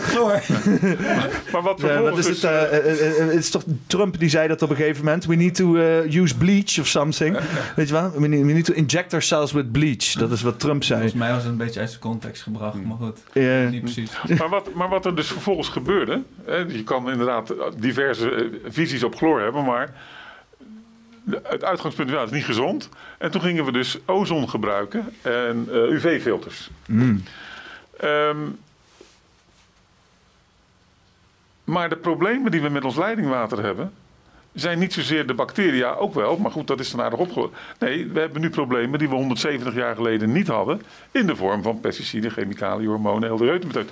En daar zijn die waterleidingbedrijven, die apparatuur, is daar eigenlijk helemaal niet op ingesteld. Ingericht, Maar wel voortdurend de boodschap blijven houden dat we hier het beste hebben en het schoonste. het schoonste water, ja. Dus op een gegeven moment, dat, is, nou, dat, dat zit dus heel erg diep. En dat, eh, nou, dat, alleen door het zelf te ervaren, ga je op een gegeven moment erachter komen. Dus ik heb in de afgelopen jaren, ben ongeveer in 2014 daarmee begonnen, zuiver water bewustwordingavonden en middagen gaan organiseren. Eerst in Papendrecht en later door, door het land heen. En nu hebben we dus een vaste plek in Gorkum, dus dat vind ik wel prettig. Want dan, ja, Maar daar, daar kunnen mensen heen komen daar dan. kunnen eh. mensen heen komen. Maar wanneer? eh? nou, eh, zeg maar woensdagavonden, donderdagavonden, dat zijn eigenlijk, of eventueel in het weekend. Maar dat is toch een kwestie van een afspraak maken. want waar kunnen mensen terecht als ze naar jou... Nou ja, het, het- ik ik denk als ze, het handigste is om te onthouden het makkelijkste echtzuiverwater.nl. Eh, Dan kom je op onze website en kies je ervoor om de Engelse naam eh, aan te houden. Aquapiek, dat is dan op zijn Engels hè, met E-A-K, piek. Kom je met beide... Oh, je komt met beide links op dezelfde... Oké, dus hetzelfde. Dus dan kom je daarop. En, het eh, bedrijf heet Aquapiek. En die heet zo omdat wij graag de top in water willen zijn. Mooi, mooie naam hoor. Is lekker pakkend ook inderdaad. Dus Echt zuiver water voor iedereen. Dat is ook echt een van de eerste dingen die je tegen mij zei toen ik jou benaderde. Wij willen echt zuiver water voor iedereen. dit, is, dit is waar het om gaat. Ja, ja, ja. ja. Kijk, mooi formuliertje. Ja, dus dit, ja, ik zou zeggen, contact hem gewoon. En dan krijg je waarschijnlijk allerlei dingen thuisgestuurd Ja, of zo. nou, eh. nou, het- over het algemeen, kijk, er zijn mensen die zeggen van ja, ik, eh, ik ben er al een aantal jaren mee bezig en dit en dat. Nou, dat snap ik. Omdat als die informatie zo ingewikkeld is en je ziet door de bomen het bos niet, dan neem je niet zo snel een besluit. Nee, want het is een stukje chemie en natuurkunde. Nou, En water op zichzelf is al een vrij mysterieus Ja. object... waar eigenlijk helemaal niet zo heel veel wetenschap over te vinden is. Heel veel speculatie, heel veel complotten daaromheen. Wordt meteen gegooid in een hoek van de overheid is slecht. Wordt natuurlijk ook voor allerlei politieke issues gekaapt en zo. Dus inderdaad, maar waar, waar het op neerkomt, zeg jij van... eh, gewoon eh, je leidingwater zuiveren voordat je het drinkt... is nooit een slecht idee. Het is niet slecht voor je. Eh, reverse osmose is gewoon een hartstikke natuurlijk proces. Sterker nog, we zouden het eigenlijk overal moeten doen. Ja, want het gebeurt in wezen ook in je lichaam natuurlijk. Hè? In je lichaam heb je ook cellen, membraancellen. En die zorgen ervoor dat de, de stoffen, de rotstoffen, niet binnenkomen. Het is eigenlijk vergelijkbaar met Maar waar, omgekeerde... waar- waar blijven normaal die rotstoffen hangen? Die blijven dan in die membranen hangen en zo. Dan heb je hele Nee, nou, membranen vol met PFAS en zware metalen. En... Nee, dat is nou juist het mooie ervan. Dat eh, je hebt twee stromen. Je begint met één stroom leidingwater.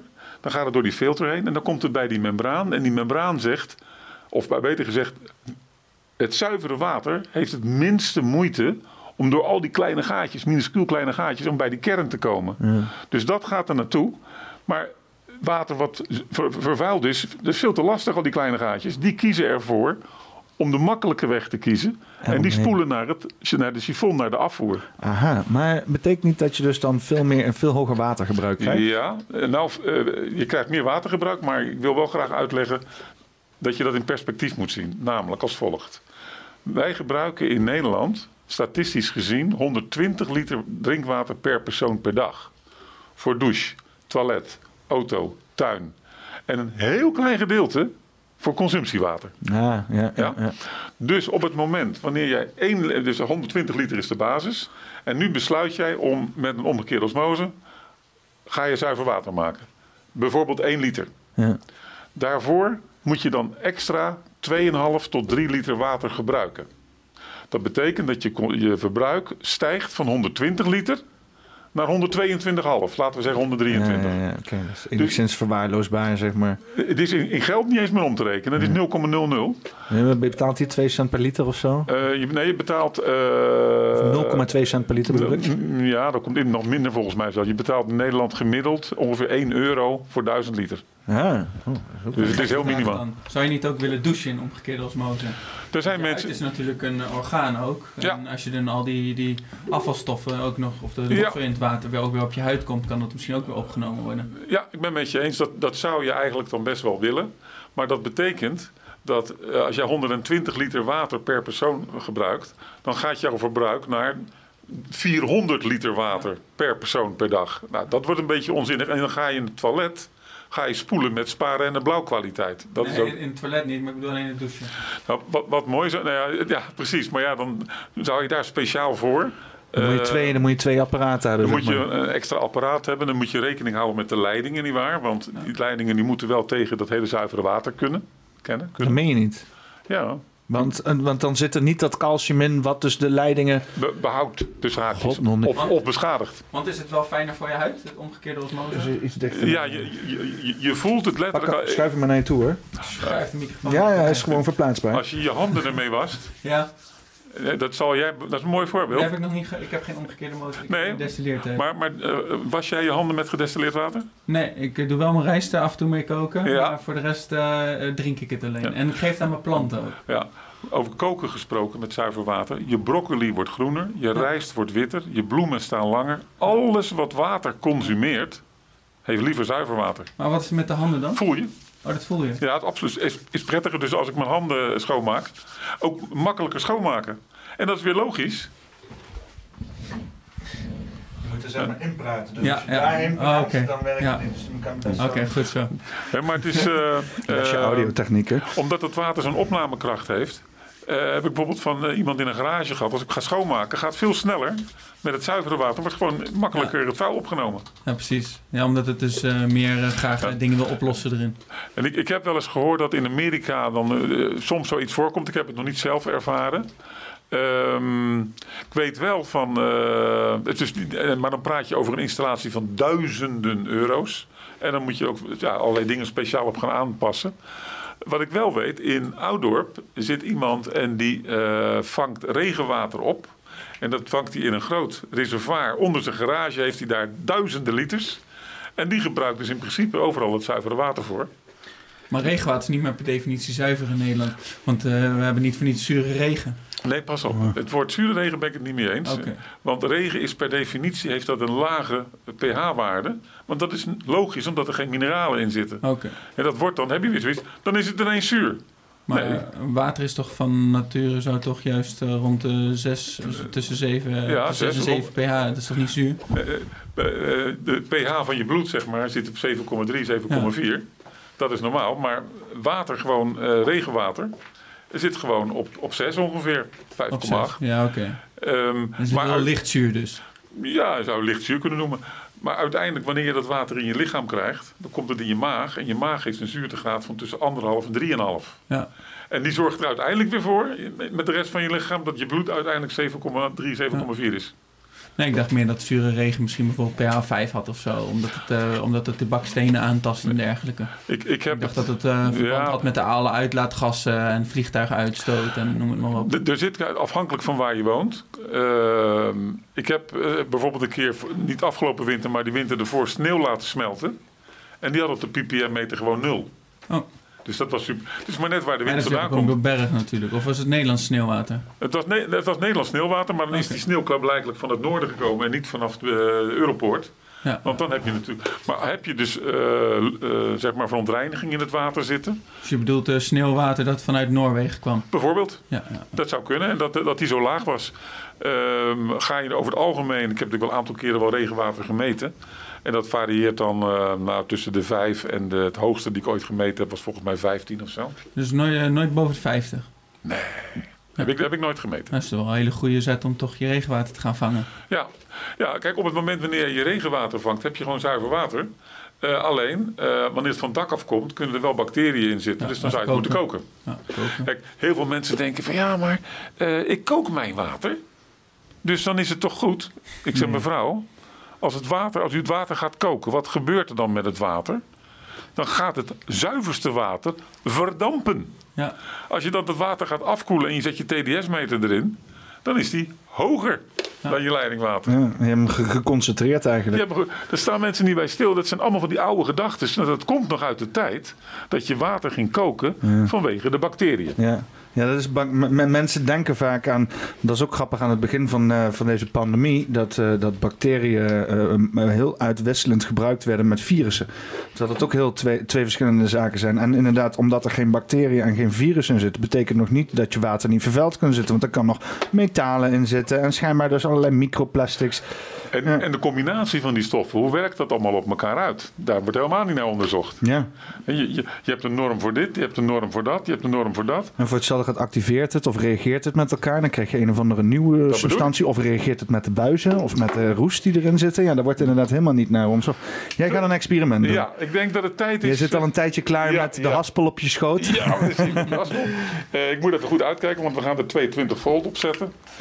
Deze twee pooltjes zijn te vergelijken met deze twee pooltjes. Oké, ja, ja. Dus, Ja. dus gewoon een eh, plus en een min. En die zijn ook weer te vergelijken, en daar gaan we het zo meteen over hebben, met deze twee pooltjes. je hem iets hoger houden?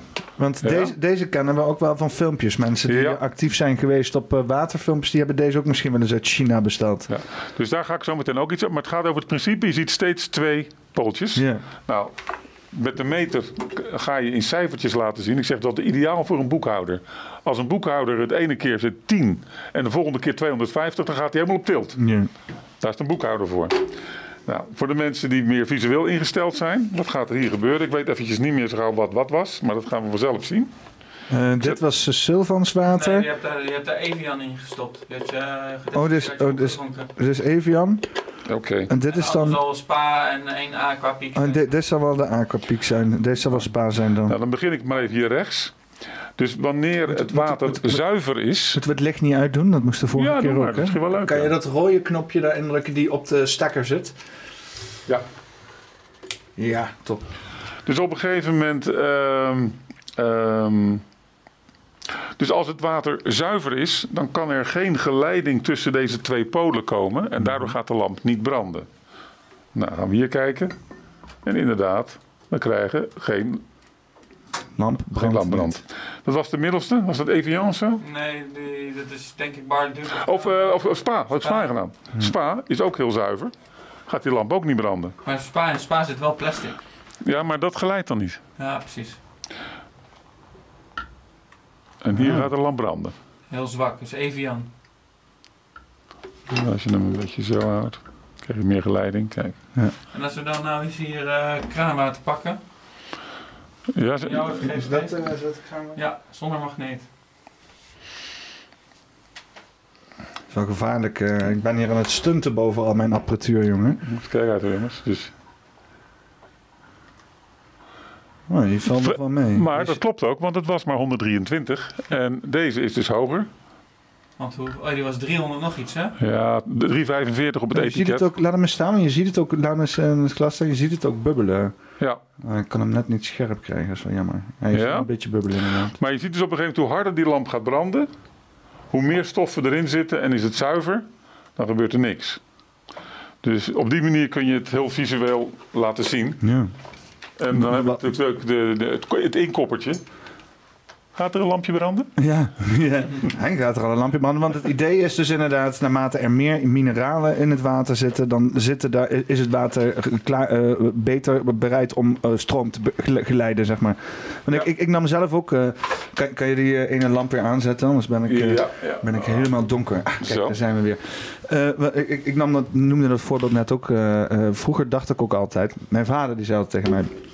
eh, zoetwater geleidt niet, alleen zoutwater. Dus ik, ik vroeg me altijd af waarom je in films altijd zag dat er iemand een broodrooster in het bad gooide en dan vervolgens geëlectrocuteerd. Ik denk, ja, dat, dat werkt dan toch helemaal niet. Nee. Maar eh, eh, het is dus gewoon genormaliseerd dat ons zoetwater helemaal niet zo zoet is. Daar zitten gewoon al heel veel mineralen in. En daarom geleidt het ook gewoon. Daarom kan je zelfmoord plegen in bad als je nog een broodrooster. Met echt zuiver water werkt dat dus niet. Hè? Dus als, jij, als jij in bad zit en je hebt een aquapiek en je denkt ik ga zelfmoord plegen. Nope. Nope. In ieder geval niet met een broodrooster, laat ik het zo zeggen. Of een föhn. Dat is ook weer een voordeel, hè? Dat is ook misschien iets voor op de verpakking. Nee, nee, nee. nee. maar op een gegeven moment, eh, wat ik heel bijzonder vind. eh, onlangs is er een filmpje, misschien hebben jullie het gezien. Ik eh, werd er op attent gemaakt door een ander. Ehm, door toevallig Inge, door Inge de Bruin, die maakt, want die heeft nu haar eigen programma. Dus die zei van, joh, er is een filmpje op YouTube. Die dat heet heeft er al langer hoor. Die ken ik al een aantal jaren namelijk. Dit ding, dat praat, ja, ja, die bestaat ook al langer. want je, bent- je, ik je, ken hem al vanaf 2018 Ja, ja. 17 zelfs misschien. Nee, je- precies. Je, bent schijnbaar ook bij, eh, bij Chris de Haan op de show geweest. ja, ik ben Oh, de keer- Haan is ook eens een keer hier geweest. eh, grappig. Eh, nou, eh, de eerste keer dat ik bij zeg maar, alternatieve media kwam, was volgens mij bij Inge de Bruin. En, eh, Ja, was nou, Chris de Haan samen met Inge de Bruin bij Precies. eh, iets van de Haan Show en had een speciale naam. Dat eh, vond ik wel lachen. En eh, echt een jaar of anderhalf, bijna twee jaar later kwam je individueel bij Inge. Want Precies. Chris en Inge die, ze waren niet meer samen bezig. Nee, exact, zo was het ja. Maar goed, dus, eh, dus Inge die vertelde mij. eh, van de- met je gezicht in dat ding hangen, zeg maar. ik Dat is het echt idee. erin hangen. Ja, gewoon, eh. kijk. Voelt als een mondkapje. Oh, nee. maar, eh, nee, maar op een gegeven moment, dus Inge die zei van god, er is nou een filmpje op YouTube en dat heet Kijk en Huiver. En dat ben ik gaan kijken en dat is een filmpje van eh, Wil van der Leest. En die had acht verschillende soorten bronwater plus kraanwater genomen. En die had zo'n apparaatje en had ook een TDS-metertje. Dus die heeft op, het, eh, op de YouTube heeft hij dat filmpje gezet. Ja. Dat had hij bedacht voor zijn dochters en voor wat vrienden en kennissen. Dat filmpje is inmiddels 86.000 keer Bam. bekeken. Kijk aan, viral. Viral dat ging content viral. we dat. Dus eh, op een gegeven moment, maar de informatie die hij daarin gaf was niet helemaal correct. Zijn intentie was wel hartstikke Een goed. beetje vluchtige informatie was het. Nou, hij- op een gegeven moment, hij wekte de indruk dat wanneer je dus de- zeg maar dit zo in, in water zet. Oh. Staat hij ook aan? Hoeven we dat misschien nu niet te laten zien, want ik leg het wel even uit. Maar als je dat zo op deze manier in water zet, dus met voldoende water, dan ehm, gaat er dus wederom, als het water zuiver is, net als bij die lamp, gebeurt er niks. Maar wanneer het water belast is met allerlei stoffen, dan ontstaat er een soort minuscule, onzichtbare verbinding van het ene staafje naar het andere. En dan gaat dat ene staafje metaal loslaten Wat nogmaals alleen maar mogelijk is omdat het water belast is. Maar de stoffen die die dan loslaat, dat is natuurlijk niet wat er in het water zat. Dus daar heb ik hem over eh, gebeld. Ik zeg, goh joh, eh, Wil, je hebt dat zo gedaan. En ik, op zich, mensen reageren erop, die schrikken zich te pletter. En dat is aan de ene kant misschien wel goed, want er is ook reden om te schrikken. Maar niet eigenlijk van wat je nu precies vertelt. Ja. En die heeft dat heel sportief opgevat. Die is afgelopen zaterdag bij mij geweest. Mhm. En eh, er is een, een corrigerend filmpje nu gekomen. Ah, rectificatie. Rectificatie. Dus nu komt Kijk en Huiver deel 2. Ah, Nou, ik ben heel benieuwd, want dan krijg je natuurlijk echt gedetailleerd hoe het zit. Hoe mensen daarop gaan reageren. Ehm, ik hoop, ik loop al heel lang te zaaien, dat het nu ineens ergens, of bij jou of waar dan ook, in goede grond gaat vallen. Want we hadden het net even over deze flat. Stel je nou eens voor, jij zei net, nou volgens mij in deze flat hebben ze allemaal geen vertrouwen in. Ja. Stel je nou eens voor dat dit de eerste flat in Nederland is waar ze allemaal zuiver water hebben. Allemaal. Hey, eh Vivare, stelletje ambtenaars. Willen jullie lekker eh, eh, bijzonder doen met een of ander proje- projectje? Hè? Want dat, daar houden ze van, hè, die ambtenaren. Die vinden dat heel fijn. Ze hadden hier ook bijvoorbeeld zo'n recycling-initiatief. En dan gaan ze dan met z'n allen bij staan. Weet je, een groepje van vijf, zes. Komt de pers komt erbij. Gaan ze allemaal heel Ja. bijzonder doen. En dan gaan ze weer weg. En dan vervolgens datgene wat ze geïntroduceerd hebben, dat verwelkt alweer. En dat werkt helemaal niet. Wil je echt iets betekenisvol doen? Wil je iets zijn waar de Vivare een voorloper kan mee? En wil je bedrijf daarmee profileren op de markt? En zeggen van hier, je kan het best voor Vivare wonen. Vivare is de beste woningsorganisatie in de hele wereld. Waarom? Omdat je een aquapiek standaard gewoon in je huis krijgt.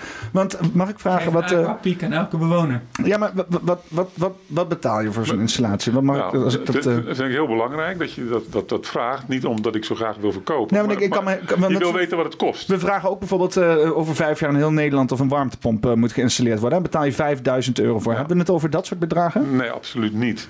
Eh, toen ik in 1981 mijn eerste apparaat kocht, kostte dat 900 gulden. Dat Ah, waren geloof ik twee oké. maandsalarissen toen of zo. Dat is eh, zo'n 400 euro dat, Ja. zeg maar. Dus dat was het in 1981. Nou, mensen verklaarden mij helemaal voor gek. Maar ik heb er nooit geen spijt van gehad. Maar dat terzijde. Nu kost die apparatuur bestaande uit. Oh. Dit is een aquapiek. Dus hij is nu ook heel compact. Daar zit dus in zo'n filter. En daar zit zo'n membraan in. Die zit hierin. Oké, ja. Dit ding, inclusief die membraan en die filter, plus een voorraadtank waar 6 liter water in zit. Hij produceert met een snelheid van 10 liter zuiver water per uur.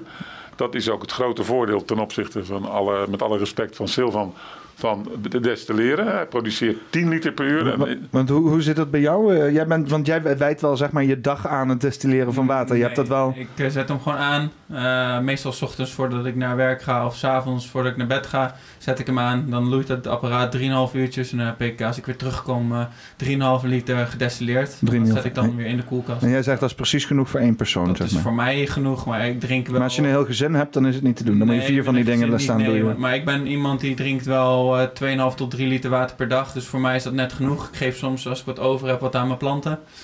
Eh, of, als ik, of, als ik hem, eh, of als ik hem twee keer per dag laat loeien, dan doe ik soms eens een keer om een voorraadje te maken. Dan denk ik van, ah, ik ga vandaag rijst koken, laat ik het even met gedestilleerd doen.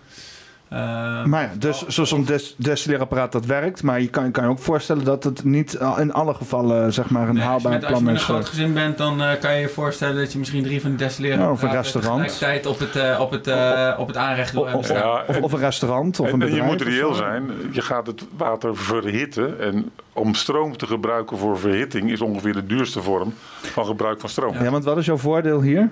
Eh, ik betaal mijn stroom niet. Ik woon, Je hebt gratis stroom. Ik heb gratis stroom en gas. Geen gasarmoede bij ons. Ja, dus, Maar goed, dus, eh, de, de, dus de aquapiek, de cilinder dus. En een voorraadtank. Dat komt in je keukenkastje te staan. Eh, met slangen en aansluiting op de waterleiding. Kost 298 euro. oh jezus. Dat is één. Ja, Dat is eh, Dan, dan, moet je, dan heb je nog geen kraantje. Nou, sommige mensen hebben een koeker.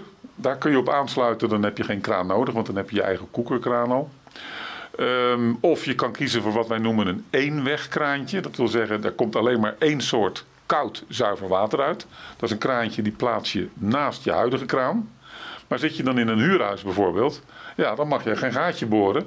Dan moet je dus of het kraantje in het kastje zelf gaan plaatsen, wat erg onhandig is.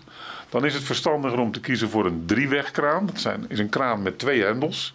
Eén hendel voor regulier koud en warm leidingwater, zoals je het nu ook hebt. Mhm. En aan de andere kant zit een apart hendeltje, wat ook een apart kanaal bedient. Dus het, het leidingwater en het zuivere water komen niet meer bij elkaar. En daarmee bedien je dan het zuivere water.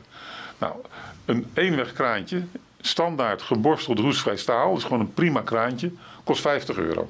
Maar dan heb je dus, zeg maar, zoals ik het voor me zie, dan heb je een kraan thuis. eh, waarbij je dus, eh, eh, nu heb je normaal altijd. eh, eh, sorry, ik probeer te schakelen naar mijn hoofd, maar eh, dat is altijd lastig.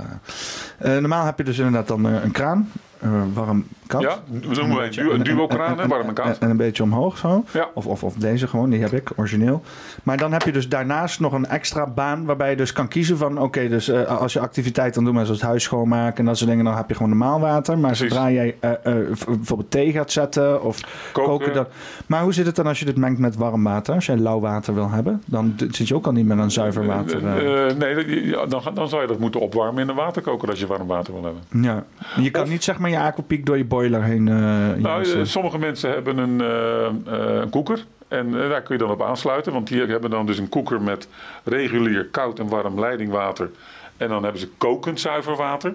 En dan zeggen wij van nou, maar, of dan hebben ze kokend gefilterd water. Maar die filtering is lang niet te vergelijken met de zuivering van omgekeerde osmose. Dus dan krijg je op een gegeven moment een, heb je een, een, een extra apparaat voor nodig. Hebben wij speciaal ontwikkeld. Dat heet, dat is een lastig woord in deze tijd, maar een pressure booster. Dus die gaat de druk verhogen. Ja, dat is voor, voor hier ook wel goed. Een driewegskraan. Ehm, Je hebt die kanaaltjes. Die heeft dus koud, warm eh, en nog gefilterd. Ja, dus een koeker heeft eh, koud, warm en kokend. Ja, en koud en warm gaat door dezelfde leiding, lijkt me. Koud en, ja, het, is, het hangt er een beetje vanaf wat je wil. Je kan ervoor kiezen om uit jouw koekerkraan alleen maar zuiver water te halen. Ja. Wij kiezen bij een, een koekerkraan ook voor een iets grotere tank. Geen 6 liter, maar 10 liter. Nou, dan heb je meestal zo'n zo'n zo'n tank van een liter of 7 voor het kokende water. Dan heb je dus 7 liter kokend, 10 liter koud.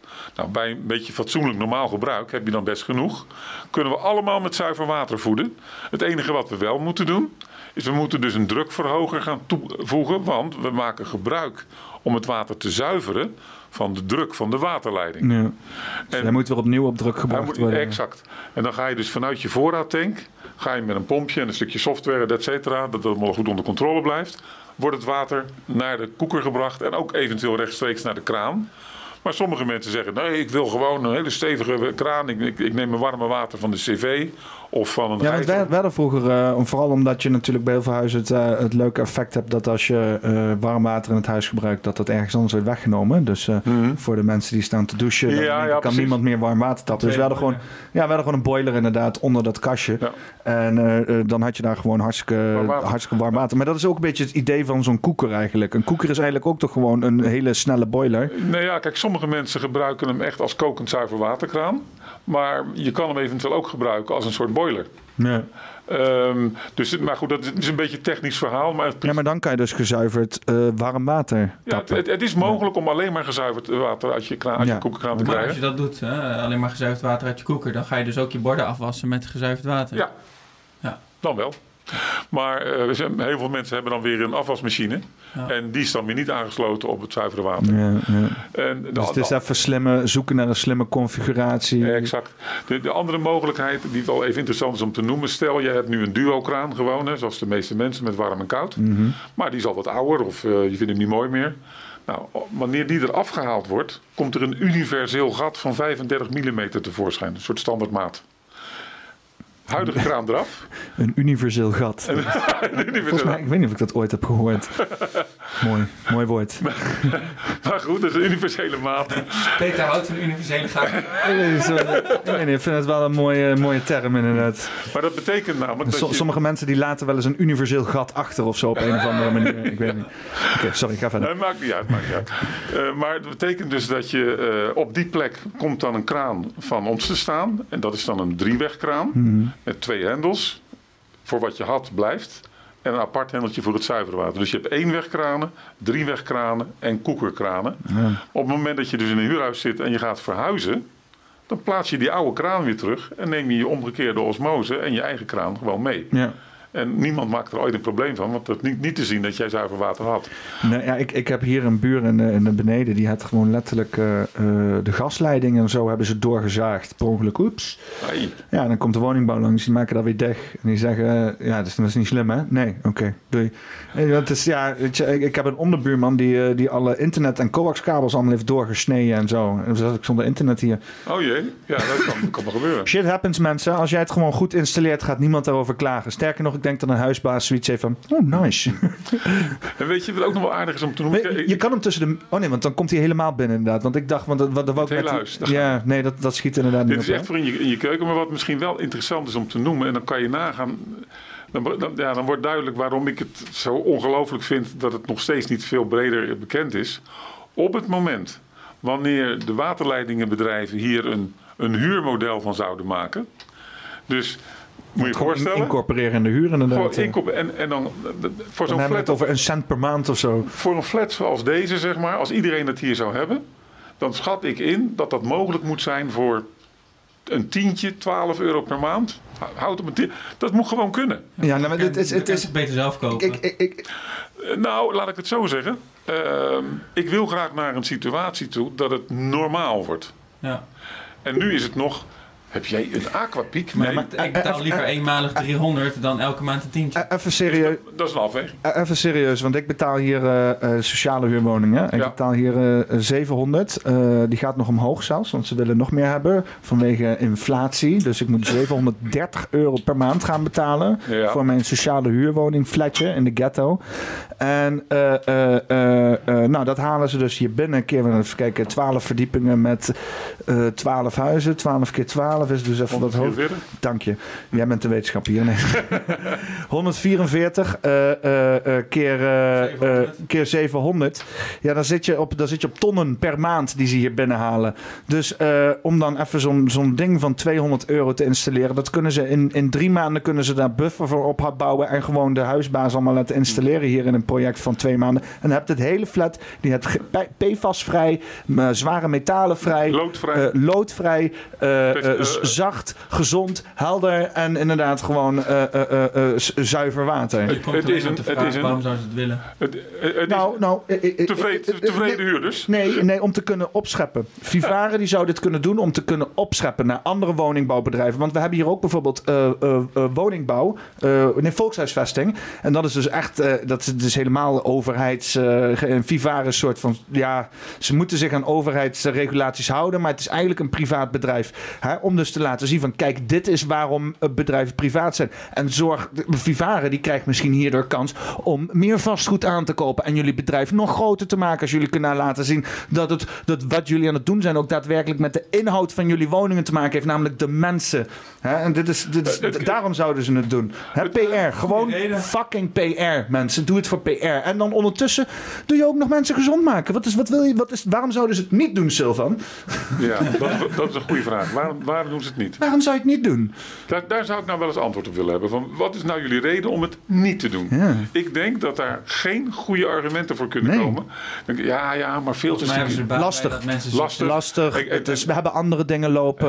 eh, En, en in die filters budget. kunnen Er is geen draagvlak zitten, voor. dat soort dingen. Je krijgt, eh, eh, maar Ja, het, valt alle, het valt allemaal te weerleggen. Want, Alles want, want hoe zit dat met zeg maar de, de, de langdurigheid? Want inderdaad, er komt een ophoping hier. als volgt. Je moet natuurlijk bij elk systeem moet je onderhoud plegen. Dat is logisch. Mhm. Ja. In dit geval zit in die voorfilter, in deze voorfilter, die vangt dus sediment, die vangt eh, roest- en zanddeeltjes, die haalt chloor eruit. Want stel dat er een keer chloor gebruikt wordt omdat er ergens een, een leidingbreuk is geweest. Het ma- materiaal waar de membraan van is gemaakt kan niet tegen chloor. Kan overal tegen, maar niet tegen chloor. Dus vandaar dat er actieve kool erin zit om het chloor eruit te halen. En er zit ook nog nanozilver in. En dat is bacteriedodend. Nou, zodra het woord bacterie valt, oh, gaat het wel goed. Pas op, de bacteriën zijn sowieso te groot om door de minuscuul kleine gaatjes van de scheidingsmembraan te kunnen. Ja. Maar toch willen we liever niet een opeenhoping van levende bacteriën in de filter. En daarom zit er nanozilver in. Ah, dus, Maar het is in wezen een dubbele garantie. dus, dus alle bacteriën die erin komen, die worden meteen gedood door het nanozilver. En ze kunnen sowieso niet door de membraan heen, maar het klinkt heel raar. Kunnen wij- Nanozilver klinkt wel... eh, Oh ja, dan zijn er ook klinkt weer een beetje als zilverdioxide, zeg maar. Nou, het punt is met, Geoengineering-achtige appara- apparatuur. als je dus na, bij nanozilver... Ja, maar dan, eh, dan kan het nanozilver dan in ons lichaam terechtkomen. Daar hebben we wat op gevonden. Namelijk, we hebben het laten testen of de Aquapiek ook nanozilver eruit haalt. En dat is dus het geval. Ah, dus het, het zit erin, het, het doodt de bacteriën, vervolgens blijft hangen voor het membraan. Het komt Dus, eh, Het kan- gaat niet door de membraan heen. Aha, kijk aan. Kijk, dat is over nagedacht. Dus vandaar. Ehm, even kijken, wat kan ik je nog meer vertellen? Ja? Eh, ik heb je hier, eh, waar heb ik dat neergezet? Een flesje, zie jij het ergens staan? Een klein flesje met aardbeien stevia. Eh, hier, hier zo. Ja. Dus, ehm, een dergelijk klein flesje is zeg maar een natuurlijke suiker van een stevia-plant. Mhm. Eh, waar het mij om gaat, is ehm, om mensen bewust te maken hoe gemakkelijk water kan worden verontreinigd. Niet voor niets als jij in een, in een jachthaven zit en jij besluit om een, ki- om een liter diesel in het water te mikken. Dat is een criminele, criminele daad. Hmm. Dan ben je echt de, de, de, de sigaar als dat zien. Hmm. Op het moment, even kijken, wat was jouw glas, weet je het nog? Een beetje- ja, dit, dit was zeg maar het eh, water uit de kraan. Uit, eh, Eh. zonder, zonder bewerkt. En dit was het gedistilleerde. Nee, dat was niet meer. Dat was eerst het getestilleerd. Oh, dit was Evian. Ingedaan. Weet je wat we doen? Je krijgt nog een beetje zuiver water van mij. Het is altijd wel, was met, is met Stef ook altijd lastig te identificeren, dat water. eh. Want waar het mij om gaat is om te laten zien dat slechts één druppeltje, dus kijk met me mee. Gaat dat zo, ja? Ja. Eén druppel. En daar gaat hij. Iets hoger houden nog. En dan moet ik eigenlijk even een lepeltje hebben, maar dat doe ik nu maar even dan hiermee. Even een beetje roeren. Mijn moeder doet het dan met de vinger. Dan ga ik hem jou aanbieden. Oké. Maar dan heb ik hem geroerd met Eh, die roestige meuk daar. Nee, niet met die rooster. Ik heb die andere gedaan. Nee, niet met die roestige. Ja, ik heb hier ook nog een lepel in. Oh, doe maar even nou. Het kan geen kwaad om nog even te roeren. Een beetje koffieresidu. Ru- ruik eerst. Ja, dat is, dat is meteen net alsof ik aanmaak limonade aan het drinken ben. Dus op een gegeven moment... Aardbei. Wil proeven? Goed. Ja.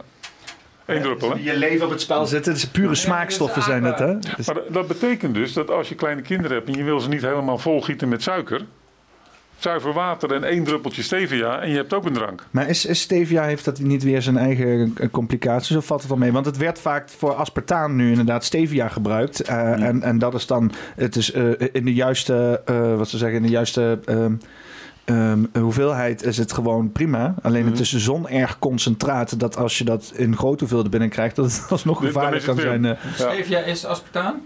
Nee, Nee, nee, nee, stevia is juist niet aspartaan. Nee, Oké. nee dat wou ik Dit zeggen. is natuurlijk dus. Dit Ja. is natuurlijk. Ja, precies. Het is een Dus- extreem, extreem eh, eh, sterk plantenextract. eh, ja.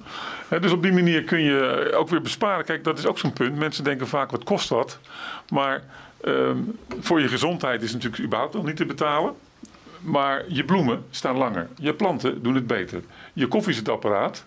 Of je, nee, laat ik met je Oh ja. waterkoker beginnen. Ik- Als je dit water in je Ik heb, waterkoker ik doet. heb zojuist mijn koffiezetapparaat, die, heb ik, eh, die is begeven. Die zit helemaal vol met kalk. Ja. Dat is, Maar over waterkokers is ook nog weer genoeg eh, te vertellen. Want ik ben eh, dus op zoek gegaan naar een waterkoker waar dus geen plastic meer in zit. Dat je water alleen nog maar in contact komt met metaal of met glas. Ja. Dat is verdomd moeilijk te vinden. Want overal zit wel weer iets van plastic. Anders dan is het wel weer het giettuitje wat van plastic is. Of de deksel. Heb je dus helemaal inwendig een mooie me- een roesvrij stalen waterkoker. En dan hebben ze de de- deksel. Is dan weer van plastic. Dus komt de waterdamp komt tegen plastic. Neem plastic weer mee in je water. maar de vraag is, hoeveel, hoeveel, hoeveel is het het waard om zeg maar, eh, water wat voor eh, eh, 1 milliseconde langs die plastic Nou. oppervlakken gaat, hoeveel opname er dan is wat ook daadwerkelijk terug te vinden is?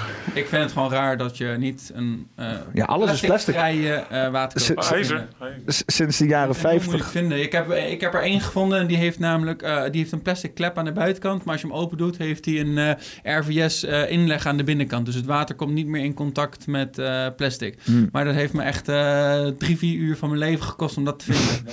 Ja. ja, op een gegeven moment er is een. Heb je wel eens gehoord van een, eh, een, een waterkoker annex TZ-apparaat? nee. Moet je je voorstellen, dat is het meest eh, geavanceerde theezetapparaat wat je kan bedenken, maar tegelijkertijd waterkoker. Hij is van glas. En wat, voor- wat betaal je ervoor? Eh, toen ik hem kocht was hij 298 Oh, oké. euro en nu schijnt hij ongeveer iets van rond de 200 te kosten of zo. Ah. Hij is al een jaar of tien op de markt. Wat is nou zo interessant eraan? Eh, Je kan er anderhalve liter water mee koken. Mhm. En er zit een metalen eh, verticale wand in. Daar kan je een korf aan hangen. Ja. Met een dekseltje. En in die korf doe je je theeblaadjes. En die hangt dan boven het water. In dat geval kan je 1,2 liter hebben. Want zonder die korf is het anderhalf. Dan kan je hem als waterkoker gebruiken. 2200 watt. Dus hij gaat heel snel. Wat gebeurt? Als ik de basketfunctie, zoals dat ding heet. Want ik heb hem uiteraard thuis staan. Activeer. Dan gebeurt het volgende. Eerst gaat hij het water op temperatuur brengen. Dat kun je ook nog een keer instellen. Maar goed, ga maar even uit van 100 graden. Op het moment dat hij dat bereikt heeft, dan zakt de korf langs een magnetische wand naar beneden. Ja, meen je niet. Ja, Maar gezien, door de basketfunctie gaat hij dan niet alleen naar beneden. Nee, hij gaat naar, naar beneden en naar boven, naar beneden. Dus de Oh, hij dipt hem er echt in. eh, Ja, dus hij, hij geeft, daardoor blijven die theeblaadjes beter in beweging. En gooit ze niet daarna in de asbak. En gooit hij, ja, gooit niet in de asbak. Ze zeggen toch altijd juist dat je een theezakje moet laten rusten in je thee, omdat je anders eh, onrustige thee krijgt. Nee, nee, nee, op een gegeven moment. Onrustige thee. Wat je, wat je- ADHD-thee. ik, ik heb ooit bij, eh, dat was wel lachen op zich. Ik heb ooit bij Paul de Leeuw in, eh, in een show gezeten. Dat ging toen over eh, een, een, zeg maar, je hebt toch van die koffiemachines in bedrijven. Ja. Nou, er bestaat ook, bestond ook, ook een theemachine. Uiteraard gevoed door zuiver water toen ook al. En dat was in de, hoe heette die show? De Hadi, Madi Wodo Vrijdagshow. Oh, daar kan ik... Zoiets. Uh, Madi Wodo Afijn, vrijdag. hij had mij gezien op een beurs, miste hij niet, een van zijn mensen. Hij zei, wil jij die theemachine niet eh, komen demonstreren dan eh, in, eh, in, in die show? Ja. Nou is natuurlijk een Paul de Leeuw, ja, die maakt overal een geintje van. Maar het verlangen om het bekend te maken was toch te groot, dus ik ben er naartoe gegaan. Je kan het wel ergens zien. Het is eigenlijk leuker om het te zien dan dat ik het nu vertel. Op een gegeven moment ging het op een gegeven moment ook over het leidingwater. Dus, dus ergens in, in, in dat, in dat programma zei ik van... eh, ja, dan moet je geen leidingwater... Hoezo? Hè, met leidingwater? Ik zeg, Paul, breek me de bek niet open. zei ze tegen hem. Oh, oh, oh, dit is er dan af. En daar maakt er wel een geintje van. Maar de, ja, je, je moet het even zien. Maar, eh, Is dat, eh, is dat eh, deze?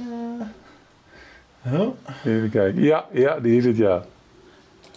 ja. Lekker, E- Even, even voor de lol. Even voor de lol. Hij is echt leuk. Thee is heel belangrijk. Als je, hoe, lang, hoe vaak drinkt u thee? Dagelijks. Nou, precies. Heel belangrijk is thee drinken. En toch willen we niet zo heel erg open zijn over thee. Het gesprek wordt al bij de koffieautomaat gevoerd en nooit bij een theeautomaat. Maar de volgende gast wil heel graag de theeautomaat introduceren. Want thee is heel erg belangrijk. En hij stond gisteren op de theebeurs in Utrecht. Geef een applaus. Hier is theegoeroe Karel Tieme.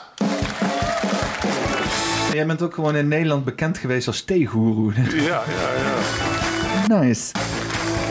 Beetje jammer van Paul de Leeuw, maar...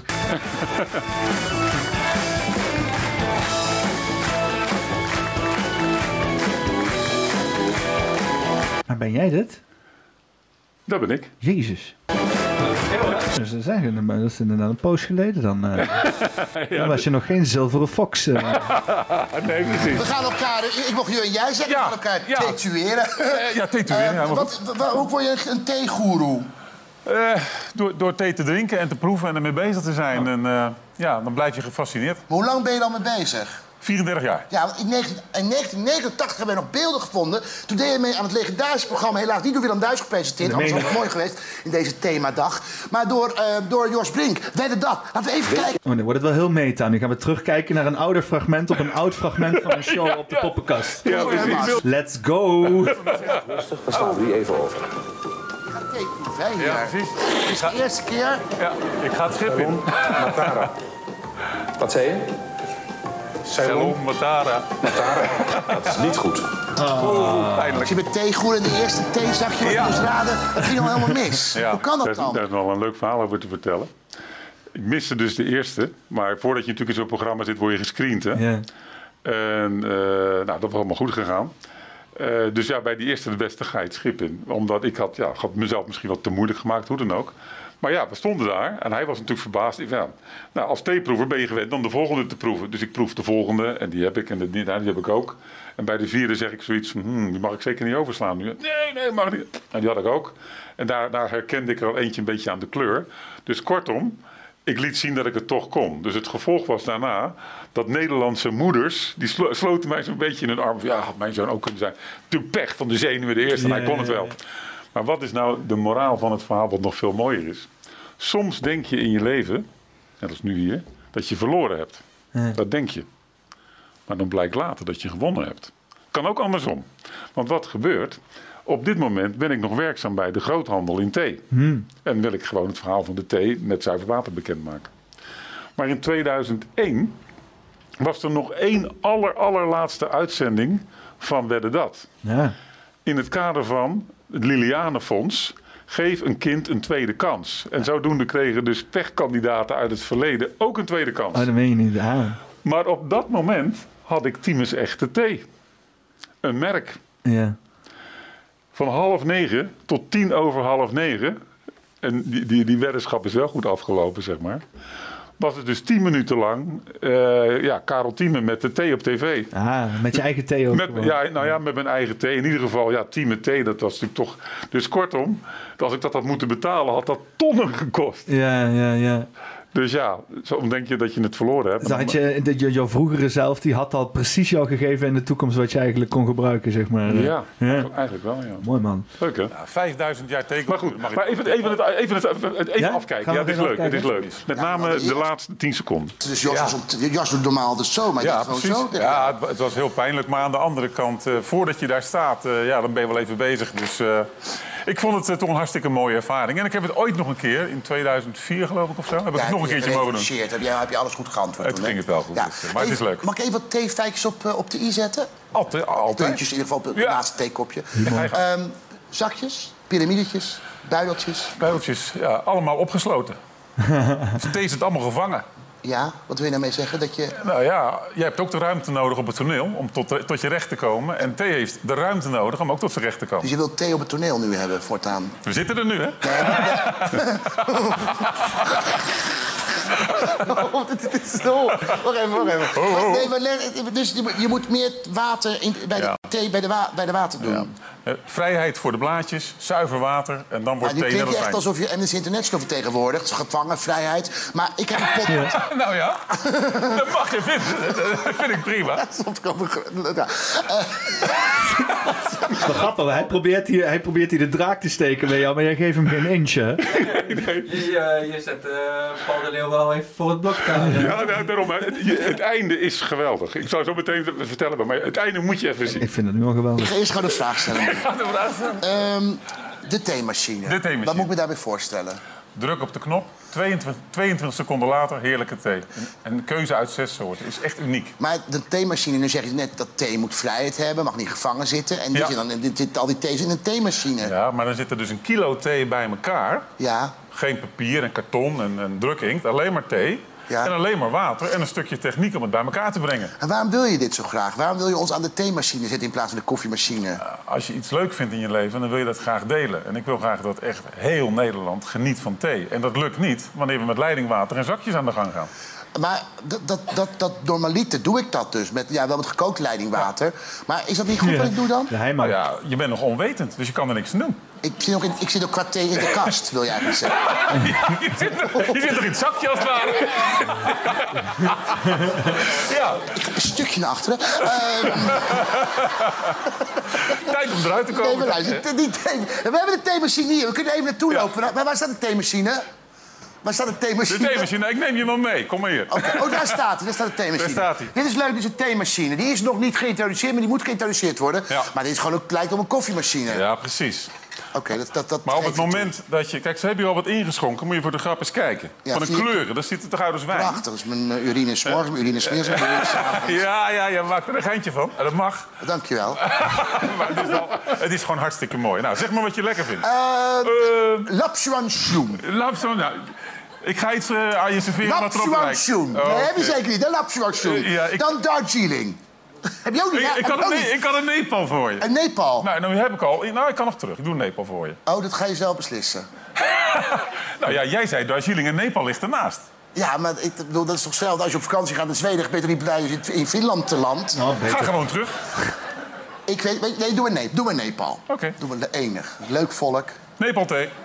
De hoofdstad van Nepal. Weet je de hoofdstad van Nepal? Pickwick? Wat is? Dus op dit moment geeft, eh, geeft de machine dus gewoon eh, de losse thee. Het zuivere water en nou, je ziet het alle Zo minuut. snel?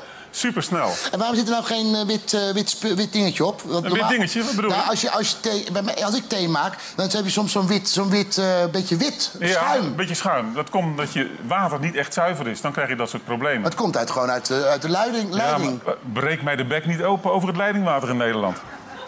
Breek mij de bek niet open. Nee, dat ga ik niet doen. Wat is er mis met het leidingwater in Nederland? Nou, eh, als je dit ziet, is kraakhelder. Ja. En als je het met leidingwater doet, dan is het helemaal vies. Maar nu Iedereen moet proeven, moet ik proeven. Ja, moet je proeven. Ja. Precies. Wat deed, hij, wat deed hij nou met zijn mond? Wat was dat? eh? Hij, hij, hij probeerde van breek me de bek niet open. Dat Oh, probeerde oh, ik denk die krijgt eh, hier een herseninfarct of zo op tv. Ja, precies. Schijngang.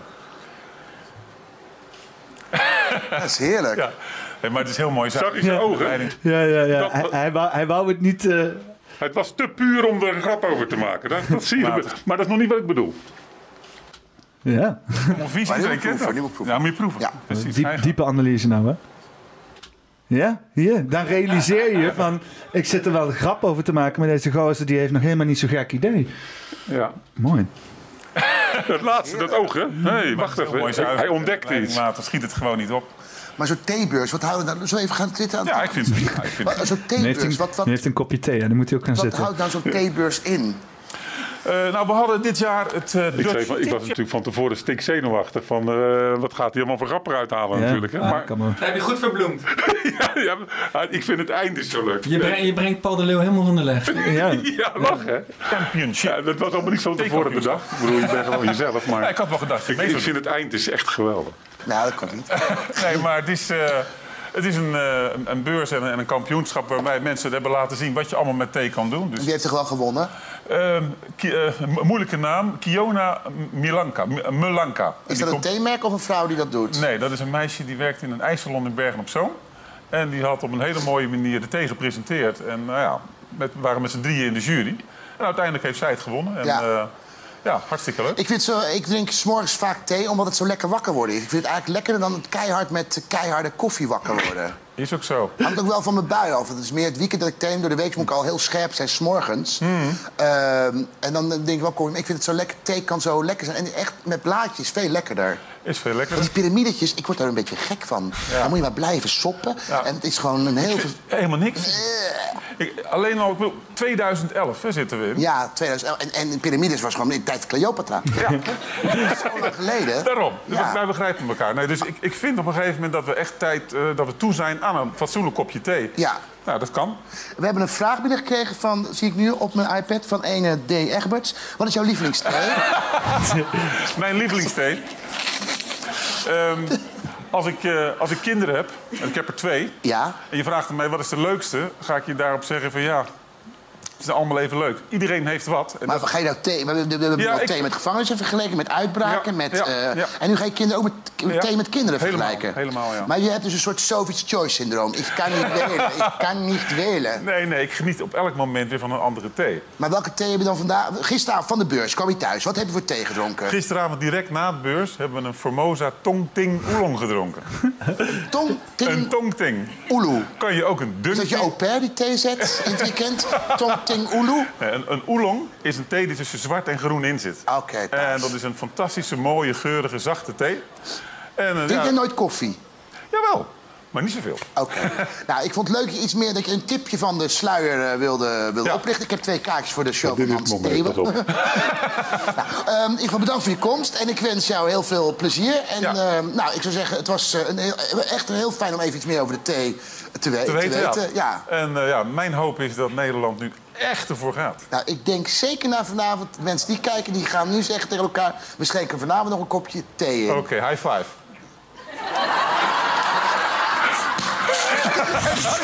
ik vond achteruit. Dat is gewoon spontaan, hè? Met een gezicht van... Oké, high five. Hij moet hem toch een beetje van zijn apropos afhalen, anders gaat hij helemaal over je heen. Ja, gaat hij over je heen. Met- met- met- En zijn humor is niet eens goed, weet je wel. Hij loopt gewoon overal, overal de, de zeik in te nemen. Ja, en zo. precies. Maar goed, het is goed afgelopen. Dus, eh, Ja, lachen.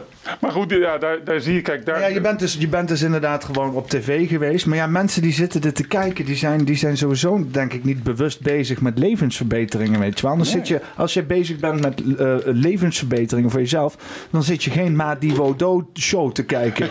Als je snapt wat ik bedoel. Op het moment dat je zit te googlen naar Paul de Leeuw in de avond, dan denk ik dat je niet de beste keuzes vervolgens gaat maken. Vervolgens daarna, denk ik persoonlijk. Ja. Misschien hooguit een kopje thee thuis, s'avonds na de show. En dan denk van, oeh, lekker man. Kopje Ja, je hebt helemaal niks Ik gehoord van niks. zuiver. Dat leidingwater is helemaal over hen heen gegaan. En vervolgens doos ik... Ja, ja, dat is...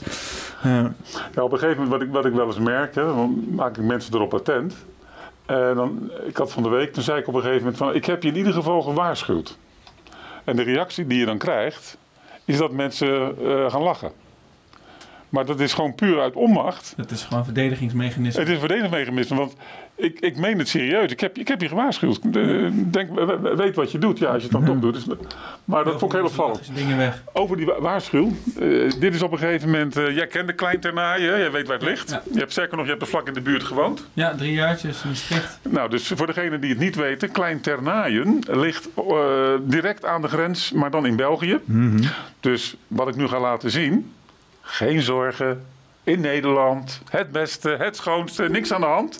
Wij zijn geen België. Maar 200 meter over de grens hebben ze wel een probleem. Denk zeg maar eh, hetzelfde als de infrastructuur. Hè? Als je de grens overgaat, is in één keer... Ja, precies. In één keer is er geen weg meer. Nou, het is wonderlijk als mensen op vakantie gaan. Hier in Nederland drinken ze gewoon leidingwater. In België misschien nog net. En zodra ze in Frankrijk eh, komen, waar kunnen we flessen kopen? Nou, even terugkomend op jij met je borrel op de weg. Ik had een, eh, ik ben lange tijd chauffeur geweest en eh, ik moest iemand eh, altijd naar een groot mediabedrijf rijden. En die heeft mij uitgelegd dat eh, de gemeentes in eh, België allemaal geen verantwoordelijkheid nemen. En ze schuiven al dat wegennetwerk, dat is niet te identificeren aan één regio. Ze schuiven het allemaal bij elkaar op het bordje en niemand fixt het. En niemand fixt het. Belgisch Ja, misschien gaat het dan ook wel zo bij de drinkwater, weet ik niet. Maar wat ik je ga laten zien. Typische Belgische oplossingen zijn dat. Ehm, een, een Nederlands stel die daar woonde in Klein, Klein Ternaaien.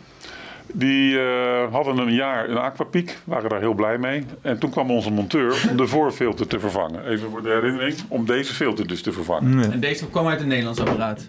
Deze komt uit een Nederlands apparaat. Ja, Op een gegeven moment, hij maakt hem open en hij schrikt zich zo te pletter dat hij heeft niet de filter vervangen, hij heeft het hele apparaat vervangen. Want, dit wil je niet geloven als je dat ziet. Kijk, wanneer we het over PFAS hebben en restanten van medicijnen, dan hebben we het over onzichtbare vervuilingen. Eigenlijk nog veel erger. Wat ik je nu ga laten zien, is eigenlijk dus minder erg. Maar tegelijkertijd wel heel duidelijk.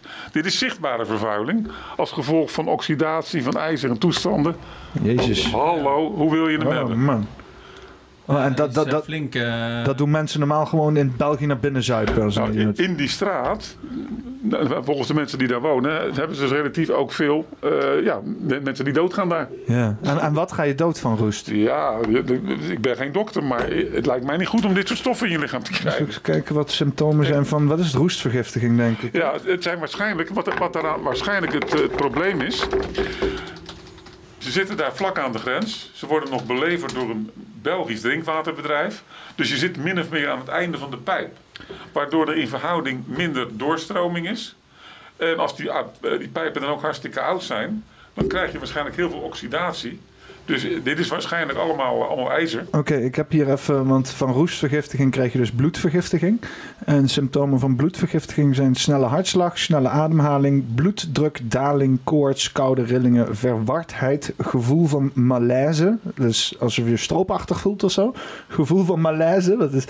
En verminderde urineproductie. Dus als je weinig pist, je, bent, je voelt je slap, je weet niet waar je heen ging, je hebt last van koorts, koude rillingen, je, je hart klopt snel. Dan misschien is het tijd om een aquapiek aan te schaffen. Ja, dan, doe mij een plezier. Stuur mij dat linkje even door. Want dan stuur ik dat naar die mensen in Klein Ternaaien. Oh, dit En dan kunnen ze eens kijken of dat een soort klachten zijn Dit- waar ze mee te maken hebben. D- dit is gewoon eh, letterlijk eh, hier. Kijk, als ik gewoon zoek op Google symptomen roestvergiftiging, krijg je Oh, ja. meteen symptomen Oh, van ja. bloedvergiftiging. gezondheidsplein.nl. Ja. Ja, ik snap het. Maar goed, dus op een gegeven moment, eh zover kan het gaan. Ehm, nou ja, even uit het verleden en de toekomst, of tenminste het heden. Dit boekje, ik ben er omdat ik er natuurlijk al zo lang mee bezig ben. Dit is van een Belg, van Yves Verheijen uit West, Westpelaar.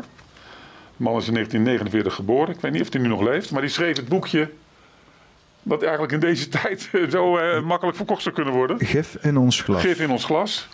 Eh, dat is uit 1986. Ja, 1986, dus in 1986, dat is, dat is, dat is, 40, dat is uh, 38 jaar geleden, 37 jaar. 37 jaar geleden was er dus al iemand die al zoiets had van: hé, hey, ons drinkwater, Ja. dat is in Nederland, hè? Dit is, dit is een, een Belg. Oh, dit is een Belg, oké. heeft geschreven. Yves Verheijen. Oké, dus, eh. Dus toen, toen speelde het al. Eh, dit op een gegeven moment is een, eh, dan, ja, eh, zeg maar over de, de waarde van, van water voor je gezondheid. Geschreven door meneer Badman Gelit. Ja, het is niet uit te spreken, Gelic. En dat is een erg interessant boek voor Batman Galij. Zeg ik dat goed? Is dit eh, in, Indisch? Is Indisch volgens mij, hè? Of Indonesisch? Of, eh, in, ja, Indisch. En dus water, het goedkoopste medicijn. Batman je bent niet Galic. ziek, je hebt dorst. Dus met andere woorden, ja, jij zei het al, jij drinkt zo'n 2 tot 3 liter water per dag. Wedden dat, wedden dat hij Farid heet? Weinig ziek? Nee, bijna nooit. Bijna nooit ziek, nee. Oh, hij ziet er eh, niet heel Indisch uit. Nou. Batman Galit. Dus dat is een, eh, ja, een boek... Je bent, je bent niet ziek, je hebt dorst. Dat is de naam van het boek. Je bent niet ziek, je hebt dorst. Voor de mensen die graag eh, hun ogen laten de, de, dalen de op titel is volgens mij Water, het goedkoopste medicijn. Oh, oké. Oh, water. Het goedkoopste medicijn. Dat is de titel van het boek. Nou, eh, ik ben heel blij dat ik eh, het verhaal weer heb mogen delen. Ik heb weer mogen zaaien bij je. Ja? Wij zijn blij om jou te mogen ontvangen. Nou, heel graag gedaan. Dankjewel. En het zou echt gigantisch zijn. Dan krijg je van mij echt eh, een giga slagroomtaak. Als je op een gegeven moment hier in deze flat zou... Maar weet je wat er namelijk gebeurt dan? Op het Ja. moment dat deze flat het heeft... En dan gaat het als een lopend vuurtje. Dan wordt het ineens hè? normaal. Ik zal eens kijken of ik dit eh, één stukje... over de dam is, dan volgen er meer. Ik, ik, ja, maar laat ik zo zeggen, één hebben we al lang gehad. Ik zou het dus Ja, maar nu moet de eerste flat zijn, hè? Dus de flat is het schaap. De flat is het schaap. Maar als dat gaat gebeuren, dan staat de SBS hier voor de deur met het Hart van Nederland of zo, of zo'n soort programma. Wat is er aan de hand hier op het Gelderseplein? Wat is er aan de hand? Iedereen zit hier over zuiver water te praten. En, en bent u er blij mee? Ja, ik ben er super blij mee. Ja, maar dan, dan, dan doe je dus hetzelfde wat jij doet en wat dus ook Tony Chocoloni doet. Je zegt dus, dit is de flat met, als dit is de enigste flat in Nederland met echt zuiver water. Exact. En dan, dan, dan vraagt de rest van Nederland af, hé, wat zitten wij hier dan te doen? Exact. Ja, Zo ja. is het. Nou, ik zal eens een kleine snippet maken van dat ik dit net eh, eh, dit voorstel naar Vivare, zeg maar. En die, st- die stuur ik gewoon op naar ze. Ik ben, ik- ja. Ik, ik ben heel benieuwd. En ziekenhuizen dan? Joh, er is Niet, Al- Alles wat water consumeert heeft daar, heeft daar behoefte aan. Alleen ehm, als je bijvoorbeeld kijkt naar die film Dark Waters. Je had het net over Blackwater, maar het is eigenlijk heet Dark Oh, Water. Dark Waters. Rectificatie. En eh, dat is dus gebaseerd op een echt gebeurd verhaal. En daar zit voor Is dat, mij op de, is dat van Flint, Michigan? Die, eh, die, of is dat weer, dat is weer eens anders? eh? Dat weet ik niet helemaal Nee, oké. Die, die, die advocaat heette Bylot, herinner ik mij. Oké, dus dat is de documentaire over de vervuiling van DuPont in Amerika. inderdaad. En Dark het, in- Waters. het interessante daarvan was namelijk dit. dat vind ik heel hoopgevend. Wat gebeurt? Die man die gaat in zijn jeugd, komt hij in het gebied waar die chemoersfabriek dan staat, zeg maar. Maar dan is er nog niks aan de hand en hij heeft daar geweldig leuke vakanties en noem maar op. En het is helemaal geweldig. Dus dat is zijn menselijke emotie die hij meeneemt. Mhm. En op een gegeven moment komt er dan in een eh, advocatenkantoor, die de belangen van Dupont en dergelijke allemaal vertegenwoordigt, komt er een, een boer uit die streek. Want die is door zijn oma, van die, van die ene advocaat, is die gestuurd. En die stapt dan binnen. En dan komt er, ik, ik kom voor Bylot. En dan komt die Bylot. En dan zegt hij op een gegeven moment: Your grandmother sent me. Ja, oké. Eh, wat is er aan de hand? En dan vertelt hij dus dat, dat zijn koeien doodgaan en er allerlei problemen zijn en noem maar op. En op dat moment maakt hij de menselijke emotie van wacht even, daar heb ik gespeeld. Daar heb ik een hele mooie tijd gehad. Dus hij besluit om daar naartoe te gaan. En uiteindelijk is hij de advocaat geworden die dus de hele zaak daar verantwoordelijk heeft gehouden. En ze hebben honderden miljoenen moeten betalen. Kortom, maar dat was die schakeling. Dus wanneer je de juiste persoon op het juiste moment met de juiste boodschap bereikt, Ja. dan is er echt heel veel mogelijk. Ja. En daarom moet je blijven zaaien. Ja, ja, Blijven zaaien. heel goed. Heb jij om nog... uiteindelijk eh, een keer te mogen oogsten. Ja, nou weet je, eh, ik, ik ga daar zelf zo ver in dat als je kijkt naar... Ik heb een schilderij hangen wat een vriend van mij, heel begenadigd schilder heeft gemaakt... van de irissen van Van Gogh. Ik weet niet of dat schilderij kent. Met allemaal van die blauwe en er zit er één, één witte tussen. En het origineel is voor 100 miljoen, euro, 100 miljoen dollar ooit verkocht. En staat ergens in een, eh, in een kluis. Omdat het zoveel geld waard is. Wat denk je dat Van Gogh zou doen als ik Van Gogh zou zijn? Ik zou dat weten. Geef dat schilderij hier en dus ik, klaar. Weet je wel, ik ben helemaal bij sodemiet. Het is niet bedoeld om in een, in een, in een kluis te zetten. Dus ehm, op een gegeven moment, het gaat om de echte waarde van dingen. Daar moeten we voor gaan. En eh, nou ja, dit, dit is een waarde die mensen moeten ontdekken. Ik voel mij dan inderdaad soms wel die ene witte lelie. Niet omdat ik mooier of beter ben, maar ik voel me wel anders. Maar eh, ja, het, aan de andere kant, eh, jij hebt het van hè, wanneer, wanneer mag je gaan oogsten? Sinds de COVID, afgelopen twee jaar, is er meer gebeurd dan in de afgelopen, of in de 39 jaar daarvoor. Ja, ik denk dat het heel belangrijk is dat jij voor die COVID gebeuren al je hele infrastructuur had staan, zeg maar. Ja, Eh, dat is wel het verhaal zeker- stond al, ja, precies. Ja. Dus, eh, maar goed, op het moment als nu Nederland echt omgaat, dan hebben we natuurlijk qua productie en dergelijke problemen. Dan zeg ik heel simpel tegen de mensen: ja, ik snap dat u het nu graag wil hebben, maar ik heb 40 jaar moeten wachten. Hè? Ja, dan moet, je de, dan moet je de bouwtekeningen los gaan geven, hè? dat mensen eh, met jouw dingen aan de slag kunnen. Maar vind ik ook niet erg. Heb je, heb je niet patent op die... eh, Nee, ik denk niet in patenten. Ik denk alleen maar in de oplossing voor mensen. Weet je, patenten, dat is alleen maar om te beschermen, en om, om dit en dat, daar gaat het helemaal niet om. Het gaat erom dat mensen zuiver water moeten kunnen. Heb bedoel, jij er zijn een... al meerdere, meerdere eh, omgekeerde osmoseapparaten op de markt. Dus ik bedoel... eh, Nou, het is wel zo dat dit apparaat, dat moet ik dan nog wel even toelichten. Als je gaat zoeken op het internet naar omgekeerde osmose, dan zul je over het algemeen, wat ik dan noem de traditionele apparatuur tegenkomen. Mhm. Dat zijn drie kaarsen, noemen ze dat, drie buizen met verschillende filters. Ja, Daarbovenop ligt een membraan. En dat, en dat ziet eruit als een mini-laboratorium. Dus toen ik 30, 40 jaar geleden mensen ging vertellen en ik liet dat zien, dan was de reactie. Man, joh, je krijgt een compleet laboratorium in mijn keukenkastje. Nou, laat maar gaan hoor. Hmm, Nu is het heel compact. ja. En daar zijn, daar zijn wij eigenlijk op dit moment de enige in die het op deze manier aanbieden. Maar als er een ander komt en die slaagt erin om dit eh, voor elkaar te krijgen, dan ben ik toch net zo blij. Ja. Ik bedoel, ik krijg over eh, vijf maanden volgens mij het pensioen. Ja. Nee, AOW. Ja. ik AOW. Dus, eh, nou ja, mijn vrouw werkt nog. Nou, ik, ik, ik, kan, ik kan me voorstellen als iemand die hier een bedrijf van gaat maken, eh, of meerdere mensen. Ik zeg ook altijd tegen iedereen, iedereen moet een poppenkast beginnen, weet je wel? Dus Mm. met, met name iemand, iemand, ik vind dat gewoon iedereen moet zenden, we moeten meer praten met elkaar. Het is een beetje dezelfde houding die jij ook hebt, weet je wel? Je hebt iets gecreëerd en je zegt, eigenlijk moet iedereen het gewoon gebruiken. Ja. Als jij zo'n ding wil maken en jij bent een producent, gewoon doen en huur deze man in als vertegenwoordiger. Want je gaat niemand vinden die meer enthousiast en meer gepassioneerd praat over water als dat jij hebt gedaan hier. eh. Nou, dat en, en dat al 40 jaar doet schijnbaar. Dus dat is. eh, Weet je, dat is mijn grootste rijkdom. Ik ben mijn leven financieel niet rijk geworden. Maar als je nou 41 jaar geleden ergens enthousiast van bent geworden. ja. En ik ben dat nu nog. Ja, dat is mijn rijkdom. ja, dat is inderdaad rijk. Rijkdom inderdaad. Dus eh, misschien ook dom, dat weet ik niet. Maar in ieder geval voelt het heel rijk. Ja. Dom en slim, dat zijn ook maar perspectieven, uiteindelijk. Hè? ja. Ja. precies. Ik had jou nog een paar filmpjes doorgestuurd van eh, eh, do-it-yourself destilleerapparaten. Eh, waar? Op je WhatsApp. Heb ik gestuurd. gewoon naar mijn persoonlijke WhatsApp Ja, of in Club Allehoed? WhatsApp. Daar zie je een aantal voorbeelden hoe eh, mensen creatief zelf Oh, destilleerapparaten WhatsApp. maken. Ja, Ik WhatsApp. zit toch op mijn computer, jongen? Daar heb ik, daar heb ik dan Heb niks aan. WhatsApp op computer? Nee, ja, niet hier. Nee. Ik zeg toch met Telegram. Dat heb ik, ik heb van tevoren nog gezegd, stuur het naar mijn Telegram. Maar ga je doen naar mijn WhatsApp sturen? Ja, dan ga ik het ook niet laten zien. Ga maar lekker eigenwees wezen dan. Oké. Ja, je hebt toch WhatsApp op je telefoon of een Telegram? Ja, ik Waarom stuur je het niet even op je Telegram kan dan? je Telegram sturen. Eigenwijs. Nee, natuurlijk niet Telegram. Eh, WhatsApp is makkelijker man dan Telegram. Ja, nou ja, daarom zei ik het van tevoren, weet je wel. Ik kan ook net zo goed niks zeggen ook af en toe. Hè. Ik heb in ieder geval nog een chocolaatje voor jullie. Ja. Want wij zijn dus eh, op, op 1 april hebben wij ons eh Aquapeak Experience Center geopend. Daar ben ik super trots op. Kan niet van In. Gorkum. En daar kunnen we dus mensen ontvangen waar we het net over hadden. En toen hebben we deze chocolaatjes gemaakt. Daar hebben we nog een paar van over. Zo van? Kan me niet zeggen dat jij je bent Oh, wel langs, sorry. eh, langs de promowinkels gegaan, zeg maar. Eh. Nee, ik, ik dacht... Oh, dit, is of, dit, dit ziet er wel echt uit alsof dit bij een banketbakker vandaan komt of zo. Ja, we hebben het ergens op besteld. Ik weet niet precies meer. Zierikzee of zo.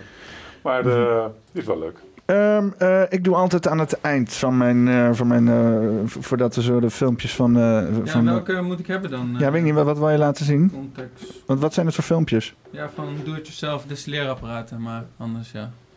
Nou, anders doen we wel een linkje eronder. Dan kan je dat nog wel even kijken. Dan eh, eh, wil ik de podcast gaan afsluiten. En dat Oké. doe ik eh, het traditioneel met het verzinnen van een titel. En ja, ik weet niet of jij ergens aan zit te denken. Ik zat te denken aan gewoon echt zuiver water met Karel Thiemer. Ja, waarom niet? Dus het hoeft niet altijd heel moeilijk te zijn natuurlijk. Nee, nee en dat is toch wel de kern. het is ook, het is ook wat, wat, hier, wat hierop staat. Echt zuiver water, weet je wel. Dat is uiteindelijk waar het om draait, toch? Zeg maar, toen Aquapiek, nu zijn we een aantal jaren bezig, maar toen Aquapiek net begon, wat is Aquapiek? Kijk, mijn, mijn hoop, mijn verlangen is dat Aquapiek op zijn minst net zo bekend wordt als een koeker. Ja. Maar dat was natuurlijk een paar jaar geleden nog niet. Dus toen dachten we van ja, dan kan je wel koeker gaan doen. Nee, maar echt zuiverwater.nl. Ja. Daar, daar gaat het om. En nu zijn we geleidelijk in een soort fase aan het komen. Dat ik hoop dat het niet is van... Peter, heb jij een hè, aquapiek? Nee. Heb jij nog geen aquapiek? Ja, inderdaad, ja. Waar is je aqua? Waar waar is je aquapiek? Waar is jouw aquapiek? Dat is ook een leuke Dus, titel. eh, Waar is jouw aquapiek? Ja, maar dat, is, dat, is, dat is brandbuilding, hè? dat is branding. Dus als je eenmaal weet, de, als mensen gewoon dat woordje in hun hoofd hebben zitten, dan kan je daarop voortbouwen. daarop maar daarvoor dan kan, je, dan kan je gooien met je... na- Ik kan, ik kan nu iemand op straat aanspreken en zeggen, kijk jij de poppenkast? Maar als hij niet weet wat het is, dan schiet het natuurlijk Dan niet op. schiet het nog niet op. Dus dan heb ik het over alternatieve podcasts of zo. Ja, ja. Nou, ik denk wel dat jij er nu wel op een punt bent eh, dat, dat er flink gebrand mag worden. Je hebt hier je promo's, je hebt hier inderdaad overal je, ook mooie, mooie, mooie installatie en zo. Het is allemaal... Maar weet, maar weet je hoe het ook is? hè? De fles is misschien wel leuk.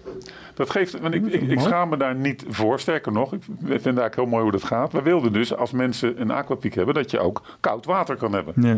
Nou, uiteraard in een glazen fles. Ja.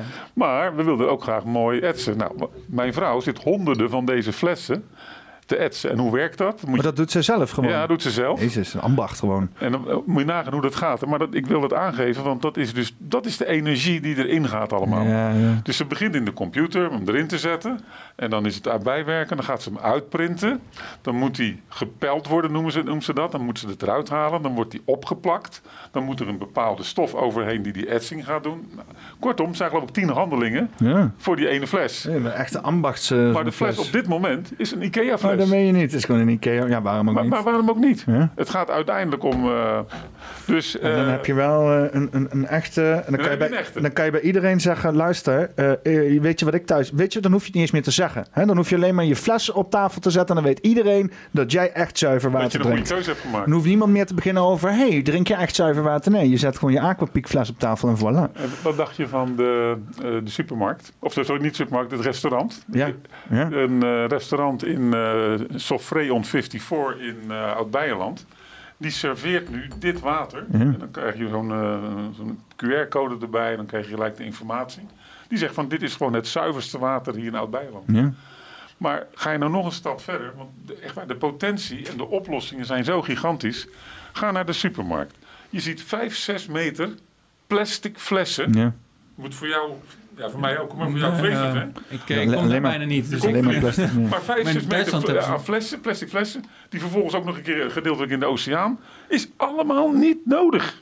Je kan gewoon thuis optimaal water maken. Wat is er voor onzin? In Duitsland verkopen ze nog eh, water in glas. Dat is Ja. eh, te- eh, wel iets positiefs aan Duitsland. Ja. Nou, ik heb wel eens gedacht, hè, als nou deze fles, voor mijn part zelfs leeg, en dan een fles van een bepaald soort bergwater ernaast. Want dit, je kan dus een beetje van je leidingwater bergwater maken. En dan zet je dat in de supermarkt. Dan is dat de enige glazen fles die er in de supermarkt staat. Want alleen bij de macro vind je glazen flessen van, eh Vos, van Spa en van Vos. Maar in de supermarkt vind je die niet. En dan op een gegeven moment dat ze dat gaan aanbieden van dit kunt u thuis maken. Hm. Nou, als ze zouden willen, ik heb dat vroeger geleerd, waar een wil is, is een weg. Dan kan dat. Ja. Maar ze willen niet. Ze Nee. willen gewoon plastic flessen met water blijven verkopen. Ja, Ja. plastic is, is, is heel makkelijk en heel goedkoop. Maar ja, ten koste van wat, hè? Dat Ja, is het een beetje. En dat is ook met het alles. Met alles. Ja. Ja. En ook, al, ook, al, ook al ben je, zeg maar, als je al 10% op weg bent waar Sylvan is, dan ben je al heel goed bezig. Ik, ik zie Sylvan als een soort van indicatie, zeg maar, weet je wel? Ja, ja, van precies. dit is, dit, is, dit is zeg maar het maximale waar je kan behalen. Ja, ja. En, en hoe ver ben ik van 0 tot Sylvan, zeg maar. Van nul tot zilver. Ja, dat is ook een keer een mooie titel voor een podcast. Van nul tot Van. Ja, Maar is ben, ben je inmiddels wat warmer geworden om een keer hier op de podcast Ja, te komen? Want ik, ik, ik, zit hem, voeding en dergelijke ik zit hem al een jaar lang zit ik hem te vragen. Kom ze op de podcast, maar dan wilde hij niet. En toen hoorde hij dat jij kwam en in één keer zit hij hier hier binnen twee seconden. Oh, oh, oh, even. ja, nou, ja, goed, dan heeft dat toch een beetje geholpen. Dat is helemaal, helemaal mooi. Daarom zeg ik, ik ben ook heel blij dat jij er bent. Ja, ik snap het nou, ja. Dat is wel helder geworden. Dat is de waterkatalysator. Ik, eh, Ja. ik doe nog een kleine oproep aan het eind. Ja. Iedere zaterdagmorgen Hmm. om half elf staan er actievoerders, actievoerders voor de poort van Geemoers Waar is dat? in Dordrecht. In Dordrecht, oké. Op de, aan de Baanhoekweg. Ehm, en ja, eh, iedereen die zich echt realiseert hoe gevaarlijk die rotzooi is, kom ook een keer protesteren. Eh, wij staan er elke week. Maar eh, laat horen dat, dat je hier gewoon niet mee akkoord bent dat dit moet stoppen. eh, misschien kom ik een keer met de hele. Maak ik een keer eh, een poppenkast. poppenkast Ja, maak hem op. Misschien Nou, Vox. Ik wil een hele tijd wil ik een Vox poppenkast doen. Vox poppenkast. Eh, Oké, En wat, misschien wat is- bedoel je daarmee met een Vox? Nou, Vox, Voxpop is eh, stem van het volk. Hè. De nieuwszenders doen het Oh, altijd. gaan ze nou. met de microfoon het, het, het, het land in en dan gaan ze gewoon mensen vragen. Oh, oké, maar nou. ik zit al de hele tijd te denken van ik wil een Vox-poppenkast doen. Eh, dus eigenlijk gewoon met een hele lichte setting gewoon mensen inderdaad interviewen op de plek. Maar dit is misschien wel een goede om Ja. te beginnen. Komt Want ik ben ook heel erg tegenstander van Dupont wat dat betreft. Ja, nou, ik sta er zeker voor open. En eh, we, we hebben al een aantal keer journalisten gehad en dergelijke. Dus we, bl- juist om die, de- elke week weer dat signaal. En wat doen we dan? Dan storten we vervuilde grond eh, vanuit Sliedrecht. We, komen met een aantal emmers vervuilde grond. En dan ma- maken we een kruis. En dan kom ik er nog een keer achteraan en dan gooi ik er nog een keer leidingwater overheen. En eh, elke week krijgen ze weer het signaal eigenlijk, jullie zijn crimineel bezig. Ja. Jullie zijn crimineel bezig. Nou ja, op een gegeven Hopen moment... dat het een keer gaat vreten aan ze. Precies. Als ze een geweten hebben in elk Dat geval. hopen we dan, hè. Maar goed, in ieder geval, dus als mensen de half elf, Baanhoekweg, Dordrecht, iedere zaterdag.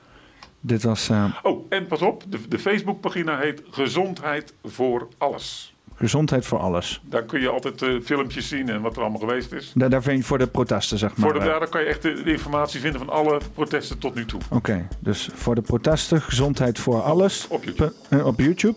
Of nee, sorry, ik Op zeg Facebook. Op, Facebook. De Facebookpagina Gezondheid voor Alles. Ja. En wil jij een osmoseapparaat thuis hebben, dan kan je naar aquapiek.nl of Echt zuiver water. echtzuiverwater.nl.